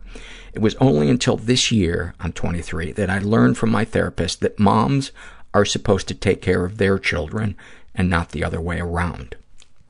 Any positive experiences with the abusers? After beating me severely, my dad would always come and console me when I was crying. I never doubt his love, and I still think that he has more of a parental love than my mom had towards her children. But when he was consoling me, I would cry even more. He would ask, why are you crying more? And I said, because you love me so much, but I can't listen to you like a good kid. I hate myself for being this way. Uh, I can't think of a positive experience with my mom other than the time when she wrote to me in my on my birthday, you are the joy of my life. You make me happy. She wrote me that because before that I would torture myself thinking that I was causing all the sadness and misfortunes of her life. I basically had to ask her directly, and the answer was the sweetest I've ever heard from her. Darkest thoughts. I want to hire a professional to co-conspire a kidnapping to emotionally torture my parents. I want them to watch the video of myself being tortured and telling them how much damage they have incurred on me, and they should never have had us if they didn't want us. I want them to think that I was kidnapped, tortured, raped, killed, and dumped in the river. Uh, after they have drained out their sanity and soul out of guilt and shame. I would show up on their doorstep to tell everything that happened and then vanish forever. To have them suffer the worst, having their favorite and sweetest daughter do this to them would kill them. Darkest secrets. I lie all the time. I lie to get out of things, but also to get sympathy and attention. I think it's a coping tactic. I learned growing up under my parents who didn't give a shit about how I was doing. I I absolutely think it's a coping uh, tactic. Uh, I think people want to be honest. Um, I just think sometimes uh, maybe environment uh, kind of rewires us that the thought of being authentic is terrifying to us. Or there's a high from from lying. Um, but that doesn't mean that you shouldn't seek help for it and and for the you know the other stuff that you were talking about. I mean, that's such abuse, such abuse. Oh my God! And there's so and you have so much anger. It's so important to let that out. Find a safe way to let that out, and find safe ways to cope with with that rage. Um, sexual fantasies most powerful to you. I've never had any particular sexual fantasy, but I'm having one right now. I want to secretly have sex with a professor that I really like in his office. I like him because he's the perfect father slash husband figure, and his wife is also very sweet. Oh, and it would be even better if I get invited for dinner at their house and have a threesome. It makes me feel good because I can see why I would fantasize about this. I fantasize because I want to belong in that family, the perfect family I've always dreamt of. Have you shared these things with others? No, I've only told my closest friends about my depression. They are my family, and they will always come before my family. I would, would have literally killed myself without them. They were very open and understanding, incredibly supportive when I told them I had depression. I have renewed my relationship with my sister recently, and I called her a couple of times to tell her about my mental illness, but didn't have the guts to tell her. Um, oh, she, she intended to tell her, but didn't actually tell her. I'm still wondering if it's a good idea to tell her. Last time I mentioned mom's emotional abuse and how it affected me, she was doubting and sort of critical. I'm afraid her lack of support would hurt me. Um, I would listen to your gut because just from what you shared here, it does not sound like your sister would be very supportive and that might really put you in a tailspin. Just my two cents. Um, due to inflation, it's now three cents. Super stupid joke. Also proud of it. How do you feel after writing these things down? I feel much better because I feel like I'm confiding to someone without being judged. Typing this survey down is strangely empowering. It is, man. The act of writing or sharing verbally um, or painting or sending smoke signals. Um, I bet you there is somebody that uh, sent smoke signals and felt uh, catharsis. Anything you'd like to share with someone who shares your thoughts or experiences? I often argue that people who commit suicide are probably one of the sweetest, kindest people on earth. They often struggle with guilt and shame because they think they are a burden to others, even though many of them are victims of abuse, not the other way around. People with mental illness are the most creative, sensitive, humane, and loving people just struggling to live in this apathetic, cruel, narcissistic society. That's pretty heavy. That is pretty heavy, but there's so much truth in that. You know, man, if I could boil it down, it would just be find the good and set up a wall to protect yourself from the unhealthy. Find the positive. And it's interesting, as we become more positive, more positive people come to us. Uh, there was a guy that I occasionally talk to who um, I try not to get angry with, but he is so draining because it is the same story over and over again, and he doesn't want to do anything. And I've had to set some boundaries around our relationship um, because I won't, um, I won't listen to him um, dwell on the past and beat himself up about it uh, anymore. You know, after hearing the same story for the sixth or seventh time, I had to stop him and say, you know, I'm, I'm, this is starting to drain me. I love you, but I, I can't, I can't be around this and, and watch you, um, do this. If you want to talk about something else, let's talk about something else. But, um, and today I had to get kind of, um, he's somebody who, um, I think, and he has said this, he wants somebody to come and rescue him from the messes of his life. And nobody can do that. Nobody can do that. And he doesn't want to grow up and there's nothing I can do. I give him my opinion, but then I usually have to wrap the phone call up because then I start to get, um, I start to feel used. Um, because it's, it's, there's, there's opening up to somebody and then there is draining somebody. And I don't know how to describe the difference between the two, but I know the latter usually involves the same, repeating the same problem, the same issue over and over again, but not doing even a minimum of work to help themselves with that situation. Um,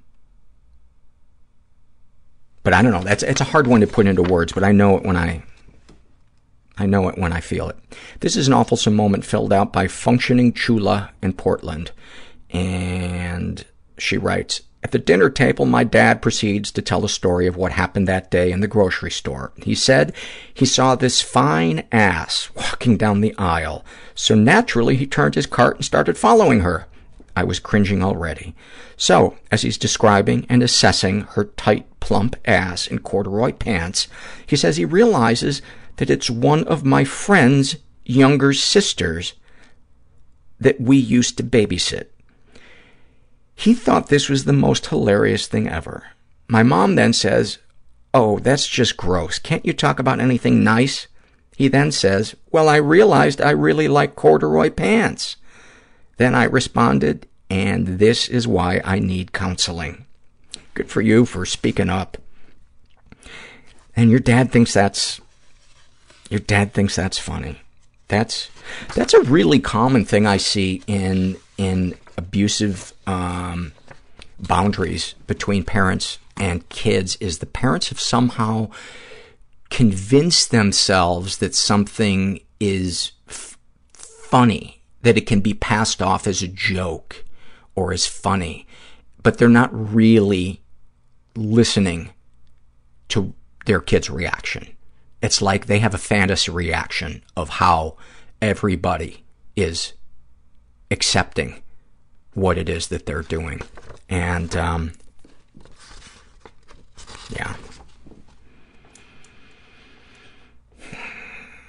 This is a shame and secret survey filled out by Graveheart, and she is straight in her 20s, raised in a stable and safe environment. Uh, yeah, that, that, that's up for debate. Uh, she qualifies, but realizing as an adult that it wasn't stable beneath the surface and what my parents told us about their perfect love was largely fabricated, uh, I've aspired for the kind of true perfect love I witnessed between them my whole life, but grapple now with the reality that an illusion is nothing to aspire to. Yeah, that is not stable and safe. Um, uh, we got to find a name for that one. I don't know what you what, what would you call it. Um, uh, moldy family portrait, like one of those you get in the mall, and then uh, oh, shut up, Paul. just shut your fucking hole and read the survey. Darkest thoughts. Oh, um, so a big uh, struggle that she has had. Um, her boy, first boyfriend um, was gay, but hasn't come out yet, and so every time she would um, be affectionate towards him, he would reject her, and it fucked up her head. Uh, darkest thoughts. I seek the approval and validation from all men I meet, even young boys. I think the reason I want to have boys when I have children uh, of my own is for the unconditional love from males, even toddlers, even my freaking little kids. I wanted to read this because I want to urge you in the strongest way possible to work this out before you have kids, because kids can sense the desperation in a parent, and that need to be emotionally fulfilled by a child really fucks with a kid. It, it takes them out of listening to what they're feeling and becoming focused on what the parent needs. And they will struggle in every intimate relationship, romantic or otherwise, that they have until they do deep, intensive work to undo that. Um, so, n- this is a cliche, but nobody can give you the love that you need to give yourself. And how do you get to that place? It takes a lot of fucking work, and there's no simple answer to it. But for me, began with therapy and support groups. And I'm still working on it. Um, darkest secrets. Uh, I've stolen hundreds and hundreds of dollars worth of food from grocery stores. Never merchandise like clothing or electronics, only food. Cue the drums as we kick off my binge-eating disorder. I've consumed thousands and thousands of calories in single settings. Um, and gotten better at puking it up in recent years, but it usually just sits inside me. I may not be able to fill myself up with love and acceptance from other people, but food will physically do the trick nicely, at least temporarily. Uh, if I've been in your home to babysit your kids or lived with you as a roommate, I've stolen some of your food. My therapist says this is textbook eating disordered behavior, but I think maybe I'm just too frugal to justify the enormous expense of a proper binge-eating disorder uh, that a, a binge-eating disorder uh, requires. I don't know if you're if you're making a joke there or if you're serious, but um, you're hurting. You are hurting, and I really, really hope um, you can you can find a network of people that will love you and support you until you can love yourself. And then you'll be able to choose a healthy relationship instead of one to fill an emptiness inside you, um, especially with kids. That, that one just um, brought up a lot of, those of you that know my story, that brought up a lot of feelings um, in me. Um, reading this survey. And, but more than anything, I, I, I hope for you, for your own happiness and your own, um,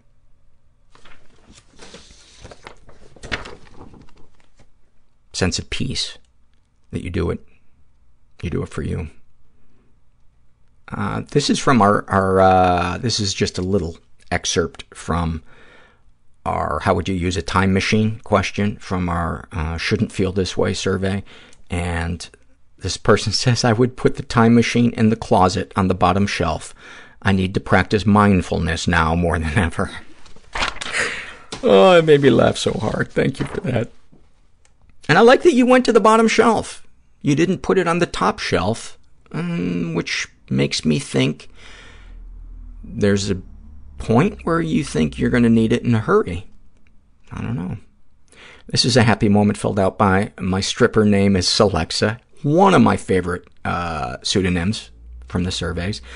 And um, she writes, all through this morning, I couldn't break away from my suicidal thoughts, but I was also so, so numb and tired from being depressed. Now I'm on my way back from therapy, still worn out, but happy that I am heard and felt. Good therapists save lives, and I feel so warm with gratitude. That is so, so awesome. So awesome. Thank you. Um, I, you know, when you really boil it down, I feel like this, this podcast is, uh, a, an elaborate cheerleader for therapy and support groups. Um, yeah, sometimes we have some tips and some experience here that, that helps you, but ultimately the real transformation, in my opinion, happens in therapy and support groups and other, other places. Um, this isn't just a partial, uh, excerpt from Shame and Secret survey. This was filled out by a guy who calls himself Shiny Broken Sex Toy. And uh, he didn't fill out uh, the whole survey. He, you ever been the victim of sexual abuse? Some stuff happened, but I don't know if it counts. My mother, who I should start out by saying is, for the most part, very supportive and loving, was and is very overbearing. Stop right there. Supportive and loving cannot exist with overbearing because overbearing is not supportive and loving. Um, I suppose you can go swing between being supportive and loving and being overbearing. Um, sorry, I jumped down your throat there. I just, uh, one of my pet peeves is, uh, people, um, minimizing shit that has happened to them. Um, continuing. I remember times as a young child, but maybe a little too old, feeling very uncomfortable as she would chase me around the house and tickle me. I would scream stop and get my toy weapons and hide in my closet. She would always just laugh and seem to think it was just a game I was fully aware of playing. This reminds me a lot of the, uh, the dad telling the corduroy, uh, story. It's like they imagined what they, they want it to be in their, in their mind so that they can continue to to do it. And I don't know, maybe you were laughing and your mom truly believed you were you were having a uh, um, a good time and wanted it to continue.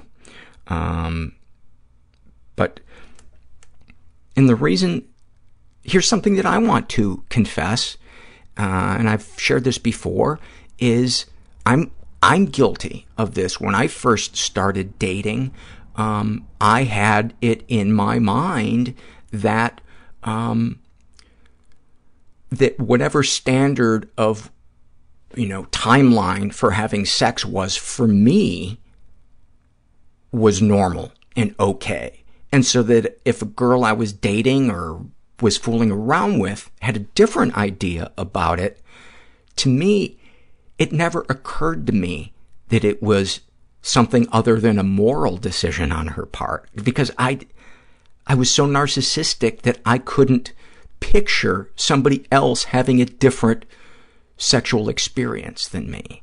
So I would badger them uh, as if they were being morally too uh, too uptight, and that was, you know, as I look back on it, so abusive, and I feel so much shame about it. So when I point out that these these parents aren't seeing their abuse because they have a kind of a narcissistic view of how the other person is experiencing it. I, I include myself with those people that have done that. I'd like to think that I'm not that person anymore, and I and I don't believe I am. But um, it's so easy to convince ourselves that what we're doing is okay because we'd be okay with it if it was happening to to us.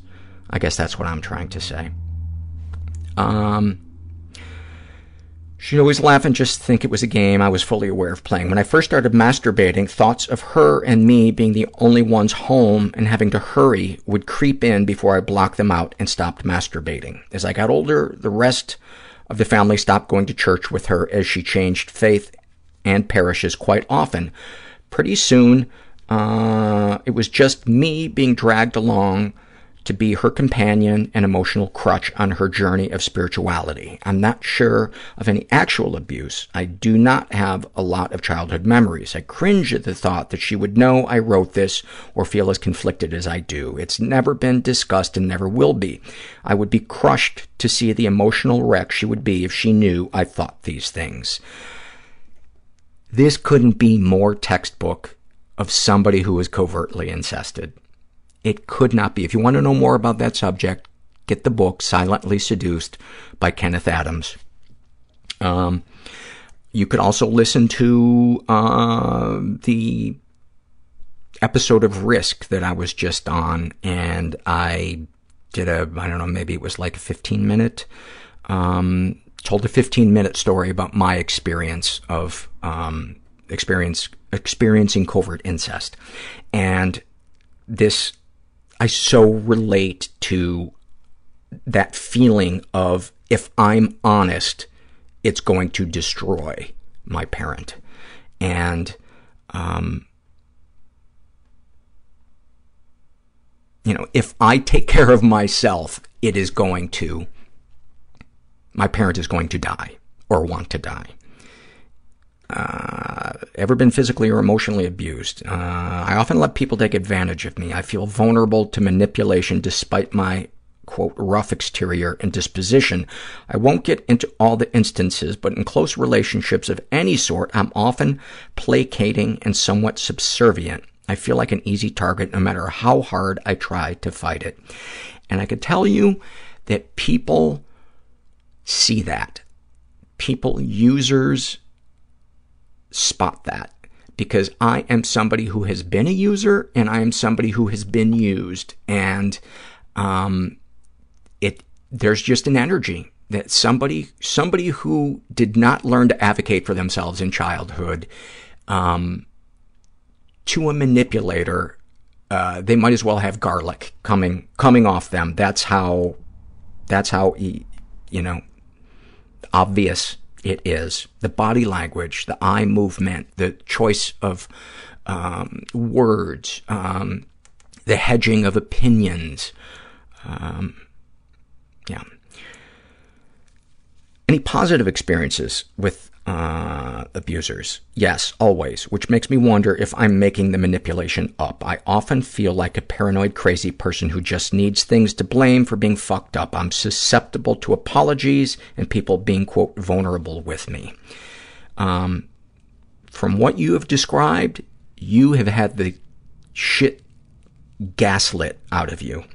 And you, you know, as my therapist calls it, you do not trust your own integrity uh, because you were discouraged from advocating for yourself because it was inconvenient or not what your caregiver wanted.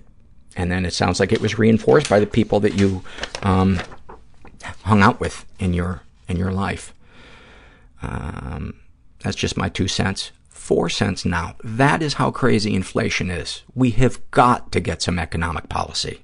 We've got to advice is is almost unaffordable right now. There's a good chance by the end of this show, if not this next survey, advice will be at five cents.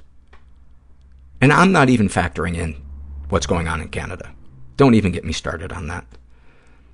This is a shame and secret survey. that might have been the oddest introduction to a survey ever. This is filled out by Hatched, and she's in her 40s. She's never been sexually abused, um, but she's been physically and emotionally abused. And she writes, I grew up in the spanking generation, and my parents were no exception. My folks didn't like to spank, just spank with their hands. They tended to use rulers, wooden spoons, hairbrushes, whatever was handy. I remember being caught in a minor lie. I must have been five or six years old. I was hungry. There were bananas in the kitchen. So I opened one only to find when I took a bite that it was underripe, so I threw it in the garbage. My mom found it, and when she asked me if I threw it away, I was afraid, and I insisted that it hadn't been me. When my dad got home from work, he took my pants down and hit me with a yardstick. My brother had it much worse. We were both adopted, not from the same birth parents. My coloring more resembled our adoptive parents, dark hair, olive skin, and my blonde slash blue-eyed brother ended up on the receiving end of my dad's anger far more than I. Dad would regularly hit and punch him, even through high school.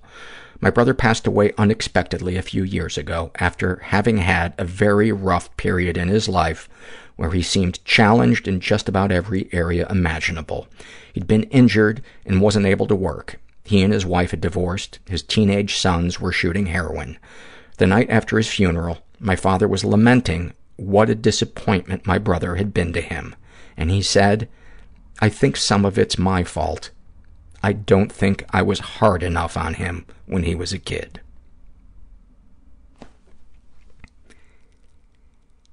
Anybody who argues that we don't need some baseline emotional education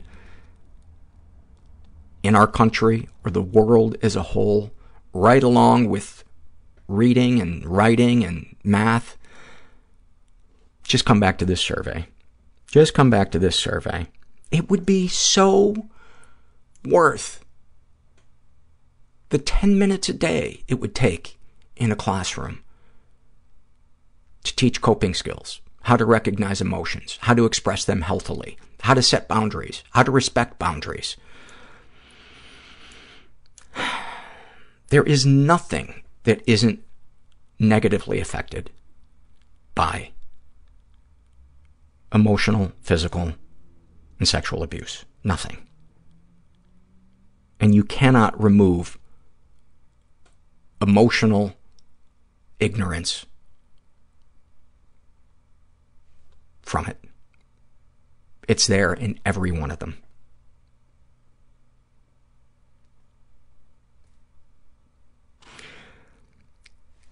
Any positive experiences with the abusers? My father passed away this year after having severe health issues and then dementia. After many years of therapy and codependency support groups, I had been able to set boundaries with him that meant I could be around him without letting his anger issues or his unreasonable expectations get to me.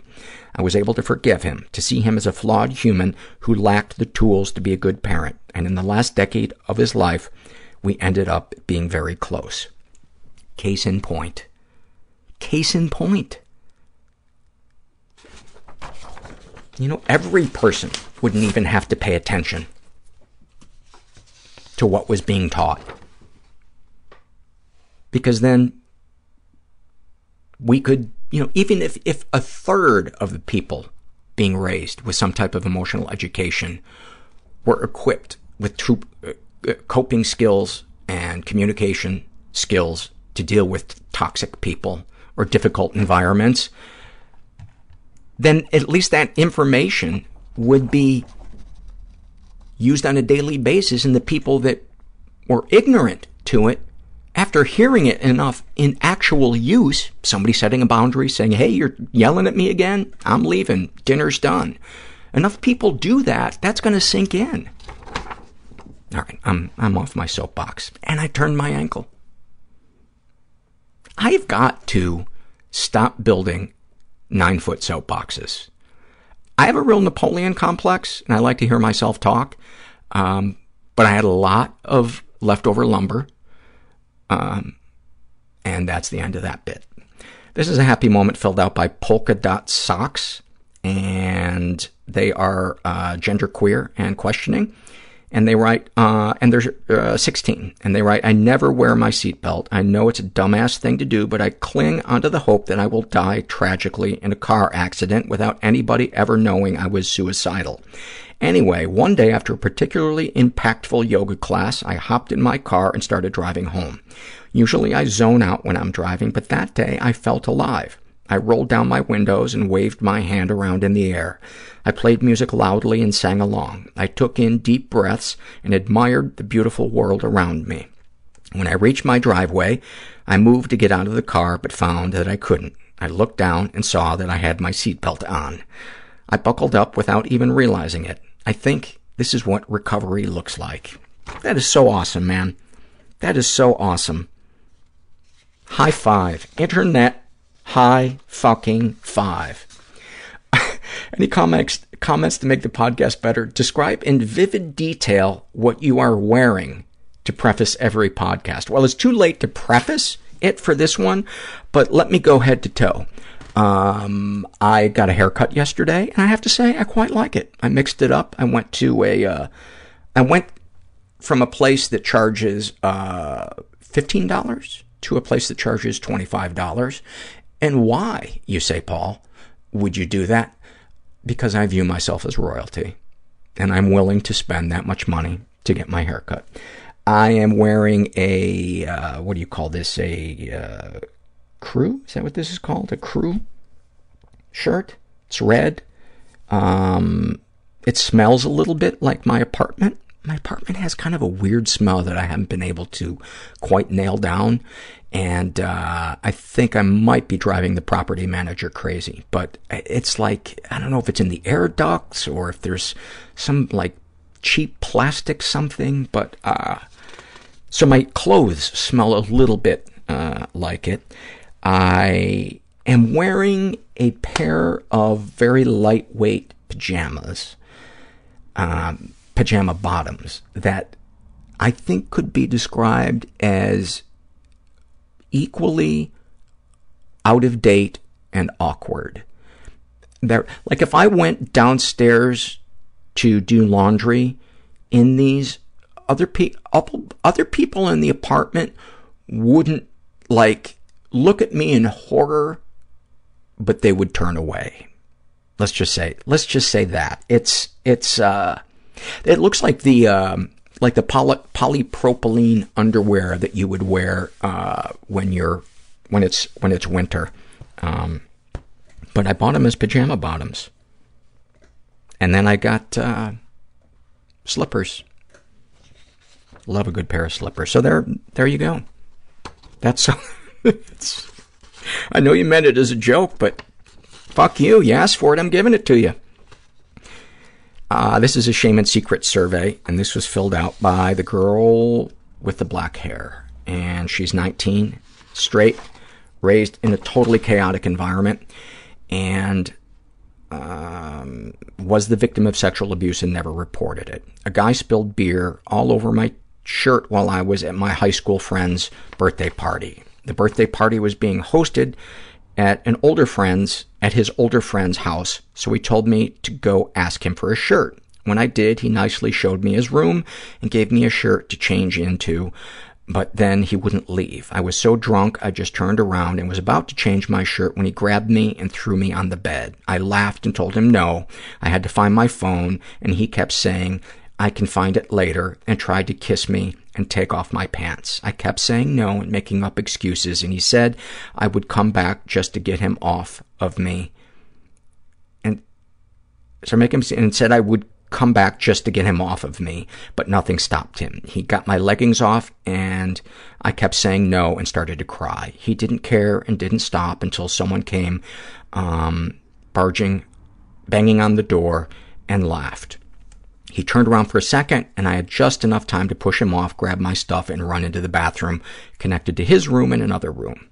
I changed in the bathroom and went back out to the party where everyone apparently knew, uh, quote, what happened and thought it was consensual. No one believed me except two people. Even my best friend didn't care. I cried on the side of the street and burned my arm with every cigarette cigarette I lit that night. I feel embarrassed, ashamed, ugly, pathetic, dead, tired. I want to be either drunk or high for the rest of my life or asleep, just so I would never have to feel that way again or think about it.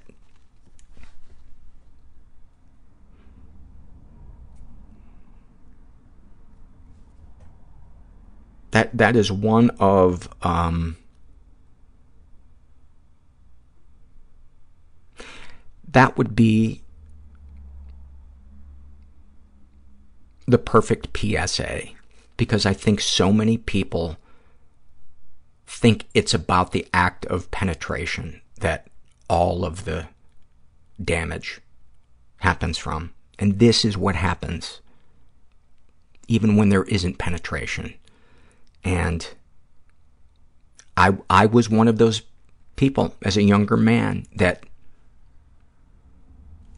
again applied my own comfort level. You know, oh, if a woman pushed me down on a bed and tried to take my uh, shirt off, uh, you know, I'd be okay with it. So she should be okay with it. Um, darkest thoughts. I'm ashamed to admit that I think about killing myself, but no, I never would. I hate myself and I hate my parents, but I feel like I can't say it out loud out of guilt. I want to die a good 99% of the time. Darkest secrets. I was arrested. I burned myself. I've tried to cut myself. I love drugs. I have epilepsy, and at one point I had cancer. I hope it comes back, and I hope I die. Sexual fantasies most powerful to you. Uh, lesbian porn turns me on, but I'm straight because I'm not attracted to girls. Question mark. Don't question it. Tons of, of uh, women say the same thing. Tons of men say the same thing. Um, and it doesn't matter, honestly. Uh, does really, does really make me feel anything? I'm pretty honest about anything about sex. Oh, doesn't really. Sorry, just typos. It's, it's, uh, I got it on the fly. Doesn't really make me feel anything. I'm pretty honest about anything about sex. I think people already try to hide and shame it, so I'm not going to be one of those people who really cares. Um, have you shared these things with other? No, because I don't know how. How do you tell your parents you want to die? How do you tell your friends you hate yourself and want to be dead? How do you feel after writing these things down? The same. No one will ever know who I am, so no one will ever, no one ever will or can help me. That is a lie. That is a lie that you've been conditioned to believe. There is help out there. And it may not come in the form or with the speed we hope it comes in, but keep seeking it. Keep seeking it and start with mental health professionals. Start there, maybe with a school counselor, um, maybe with a teacher who who seems safe. Um, I don't know, but I we're so rooting for you. I hope you get to hear this. Um, and that I I have never read a survey, and I've read over ten thousand surveys for this podcast, and I've never read one where somebody froze or couldn't find the words to advocate for themselves when they were being um, physically or sexually violated.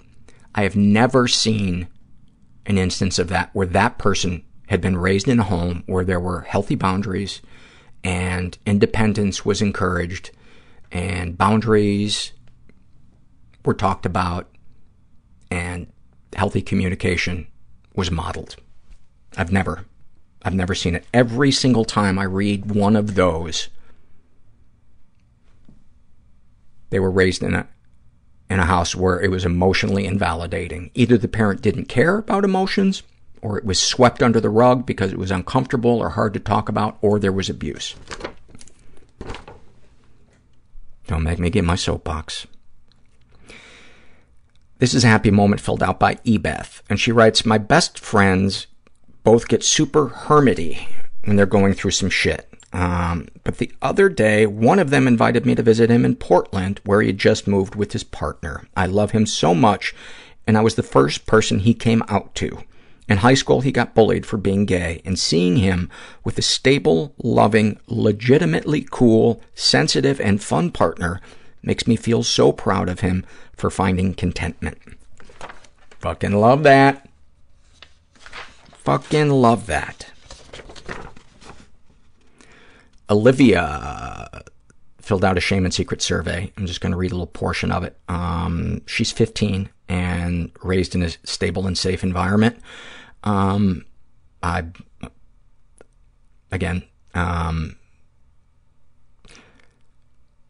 I think I've read one survey where I went, yeah, that sounds like a stable and safe environment.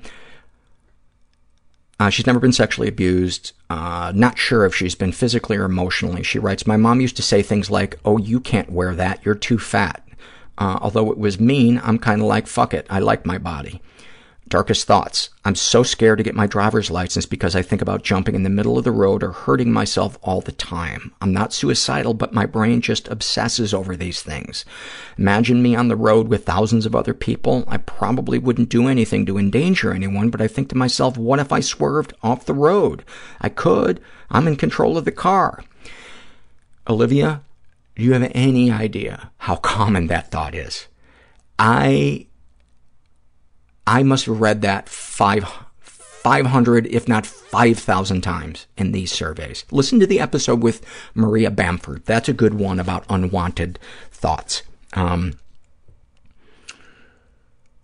darkest secrets? Probably my deepest secret is that I'm bisexual. I live in the South, so a lot of my friends are religious. I've told some of them, but I'm scared I'll lose others if I tell them.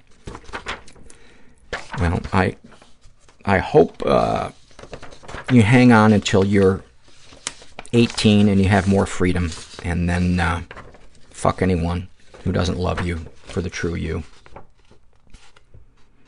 And, and don't worry about the unwanted thoughts. There's, there's a difference between having unwanted thoughts that pop into our head, either because it's something we can't control or because, you know, it, it brings us some type of temporary comfort because it feels like, oh, okay, you know, there's a an, an escape route if I need one. There's a difference between that and, you know, planning something out and becoming excited about it. You know, if you were drawing pictures about that head-on collision and, you know, spacing out in the middle of conversations with people because you couldn't get wait to get into the car, you know, to possibly do it tonight, that would be different. That would be different. Uh, happy moment filled out by Rock in the Quad Cities. Oh, yeah, this might be a mean DJ voice. No. He, uh, his happy moment, my dad and I played a concert together recently, and after a great show with a huge crowd, we went to Steak and Shake at midnight, shared burgers and fries, and laughed and talked about our favorite moments during the show. I felt connected to my dad in a way that was unique to my personality. So beautiful. So beautiful. Am I jealous? You have no idea. This is filled out by uh, Blue Mayflower, and just one excerpt I wanted to read from this. Um, what, if anything, would you like to say to someone you haven't been able to? She writes, Thank you for letting me speak to you through pictures drawn on paper when things got hard. Being autistic makes it hard for me to explain how I feel, but you listened to me no matter how I communicated. You have the patience of a saint. That really touched me. Thank you for that. All right. And finally, this is a happy moment filled out by Key Lime. And she writes, In my seventh grade science class, our teacher gave us an assignment for the weekend. Color in a periodic table and bring it to class on Monday. Most kids photocopied the periodic table on a sheet of copier paper and then colored it in. My father, however, had a different idea. On Saturday morning, Dad and I hopped in the car and headed to the art supply store. He bought a thick poster board, five feet by three feet, a long metal ruler, stencils, permanent markers, and highlighters. We spent all day Saturday and Sunday drawing the periodic table on this enormous poster board and stenciling the 110 elements onto it. While working on the project, we discussed the organization of the table and science in general. Dad never attended college, but he w- has always loved learning and passed that curiosity on to me. During the weekend, Dad asked me about what I might like what I might like to do for a career. We talked for hours about different career paths, discussing the potential benefits and downsides. I was a bit embarrassed on Monday when I handed in an enormous project since all the other kids handed in their assignments on a sheet of copier paper. However, I delighted in the fact that my father sacrificed his whole weekend to spend time with me for a school project. At that moment, I felt loved. I was grateful I had a dad who cared about my ideas and who was starting to talk to me like an adult with her own point of view. Moments like that stand out as some of the happiest moments in my childhood. I think that weekend is when I first realized I wanted to go to college, and the periodic table project is probably why I am a chemist today. Seriously. The hair on my arms is standing on end. I am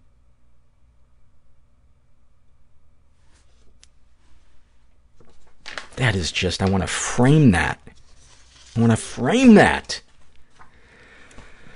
Thank you so much for that survey. Thanks to Patricia. Um, thank you guys for um, filling out the surveys, supporting the show. Um, it um, it just means the world means the world to me. And if you're out there and you're stuck, um, don't give up. Don't give up. Help is all around us. We just have to take that scary first step of asking for it. And if I hadn't done that in 1999, I would be dead.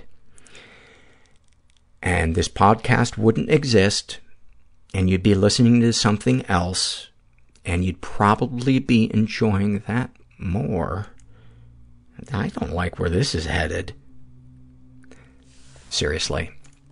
I'm so glad I stuck around because I get to share my experience with you, and I'm glad you stuck around because you get to share your experience with me, and it helps us both feel less alone, and then we can laugh about fucked up things and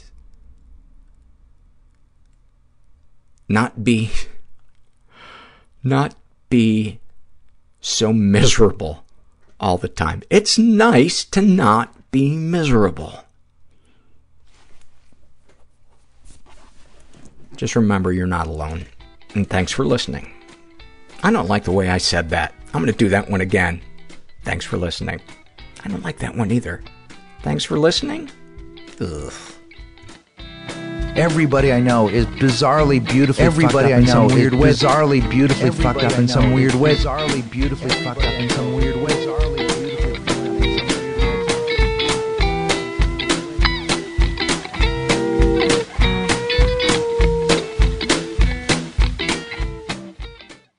Look around. You can find cars like these on AutoTrader. New cars, used cars, electric cars, maybe even flying cars. Okay, no flying cars, but as soon as they get invented, they'll be on Auto Trader. Just you wait. AutoTrader.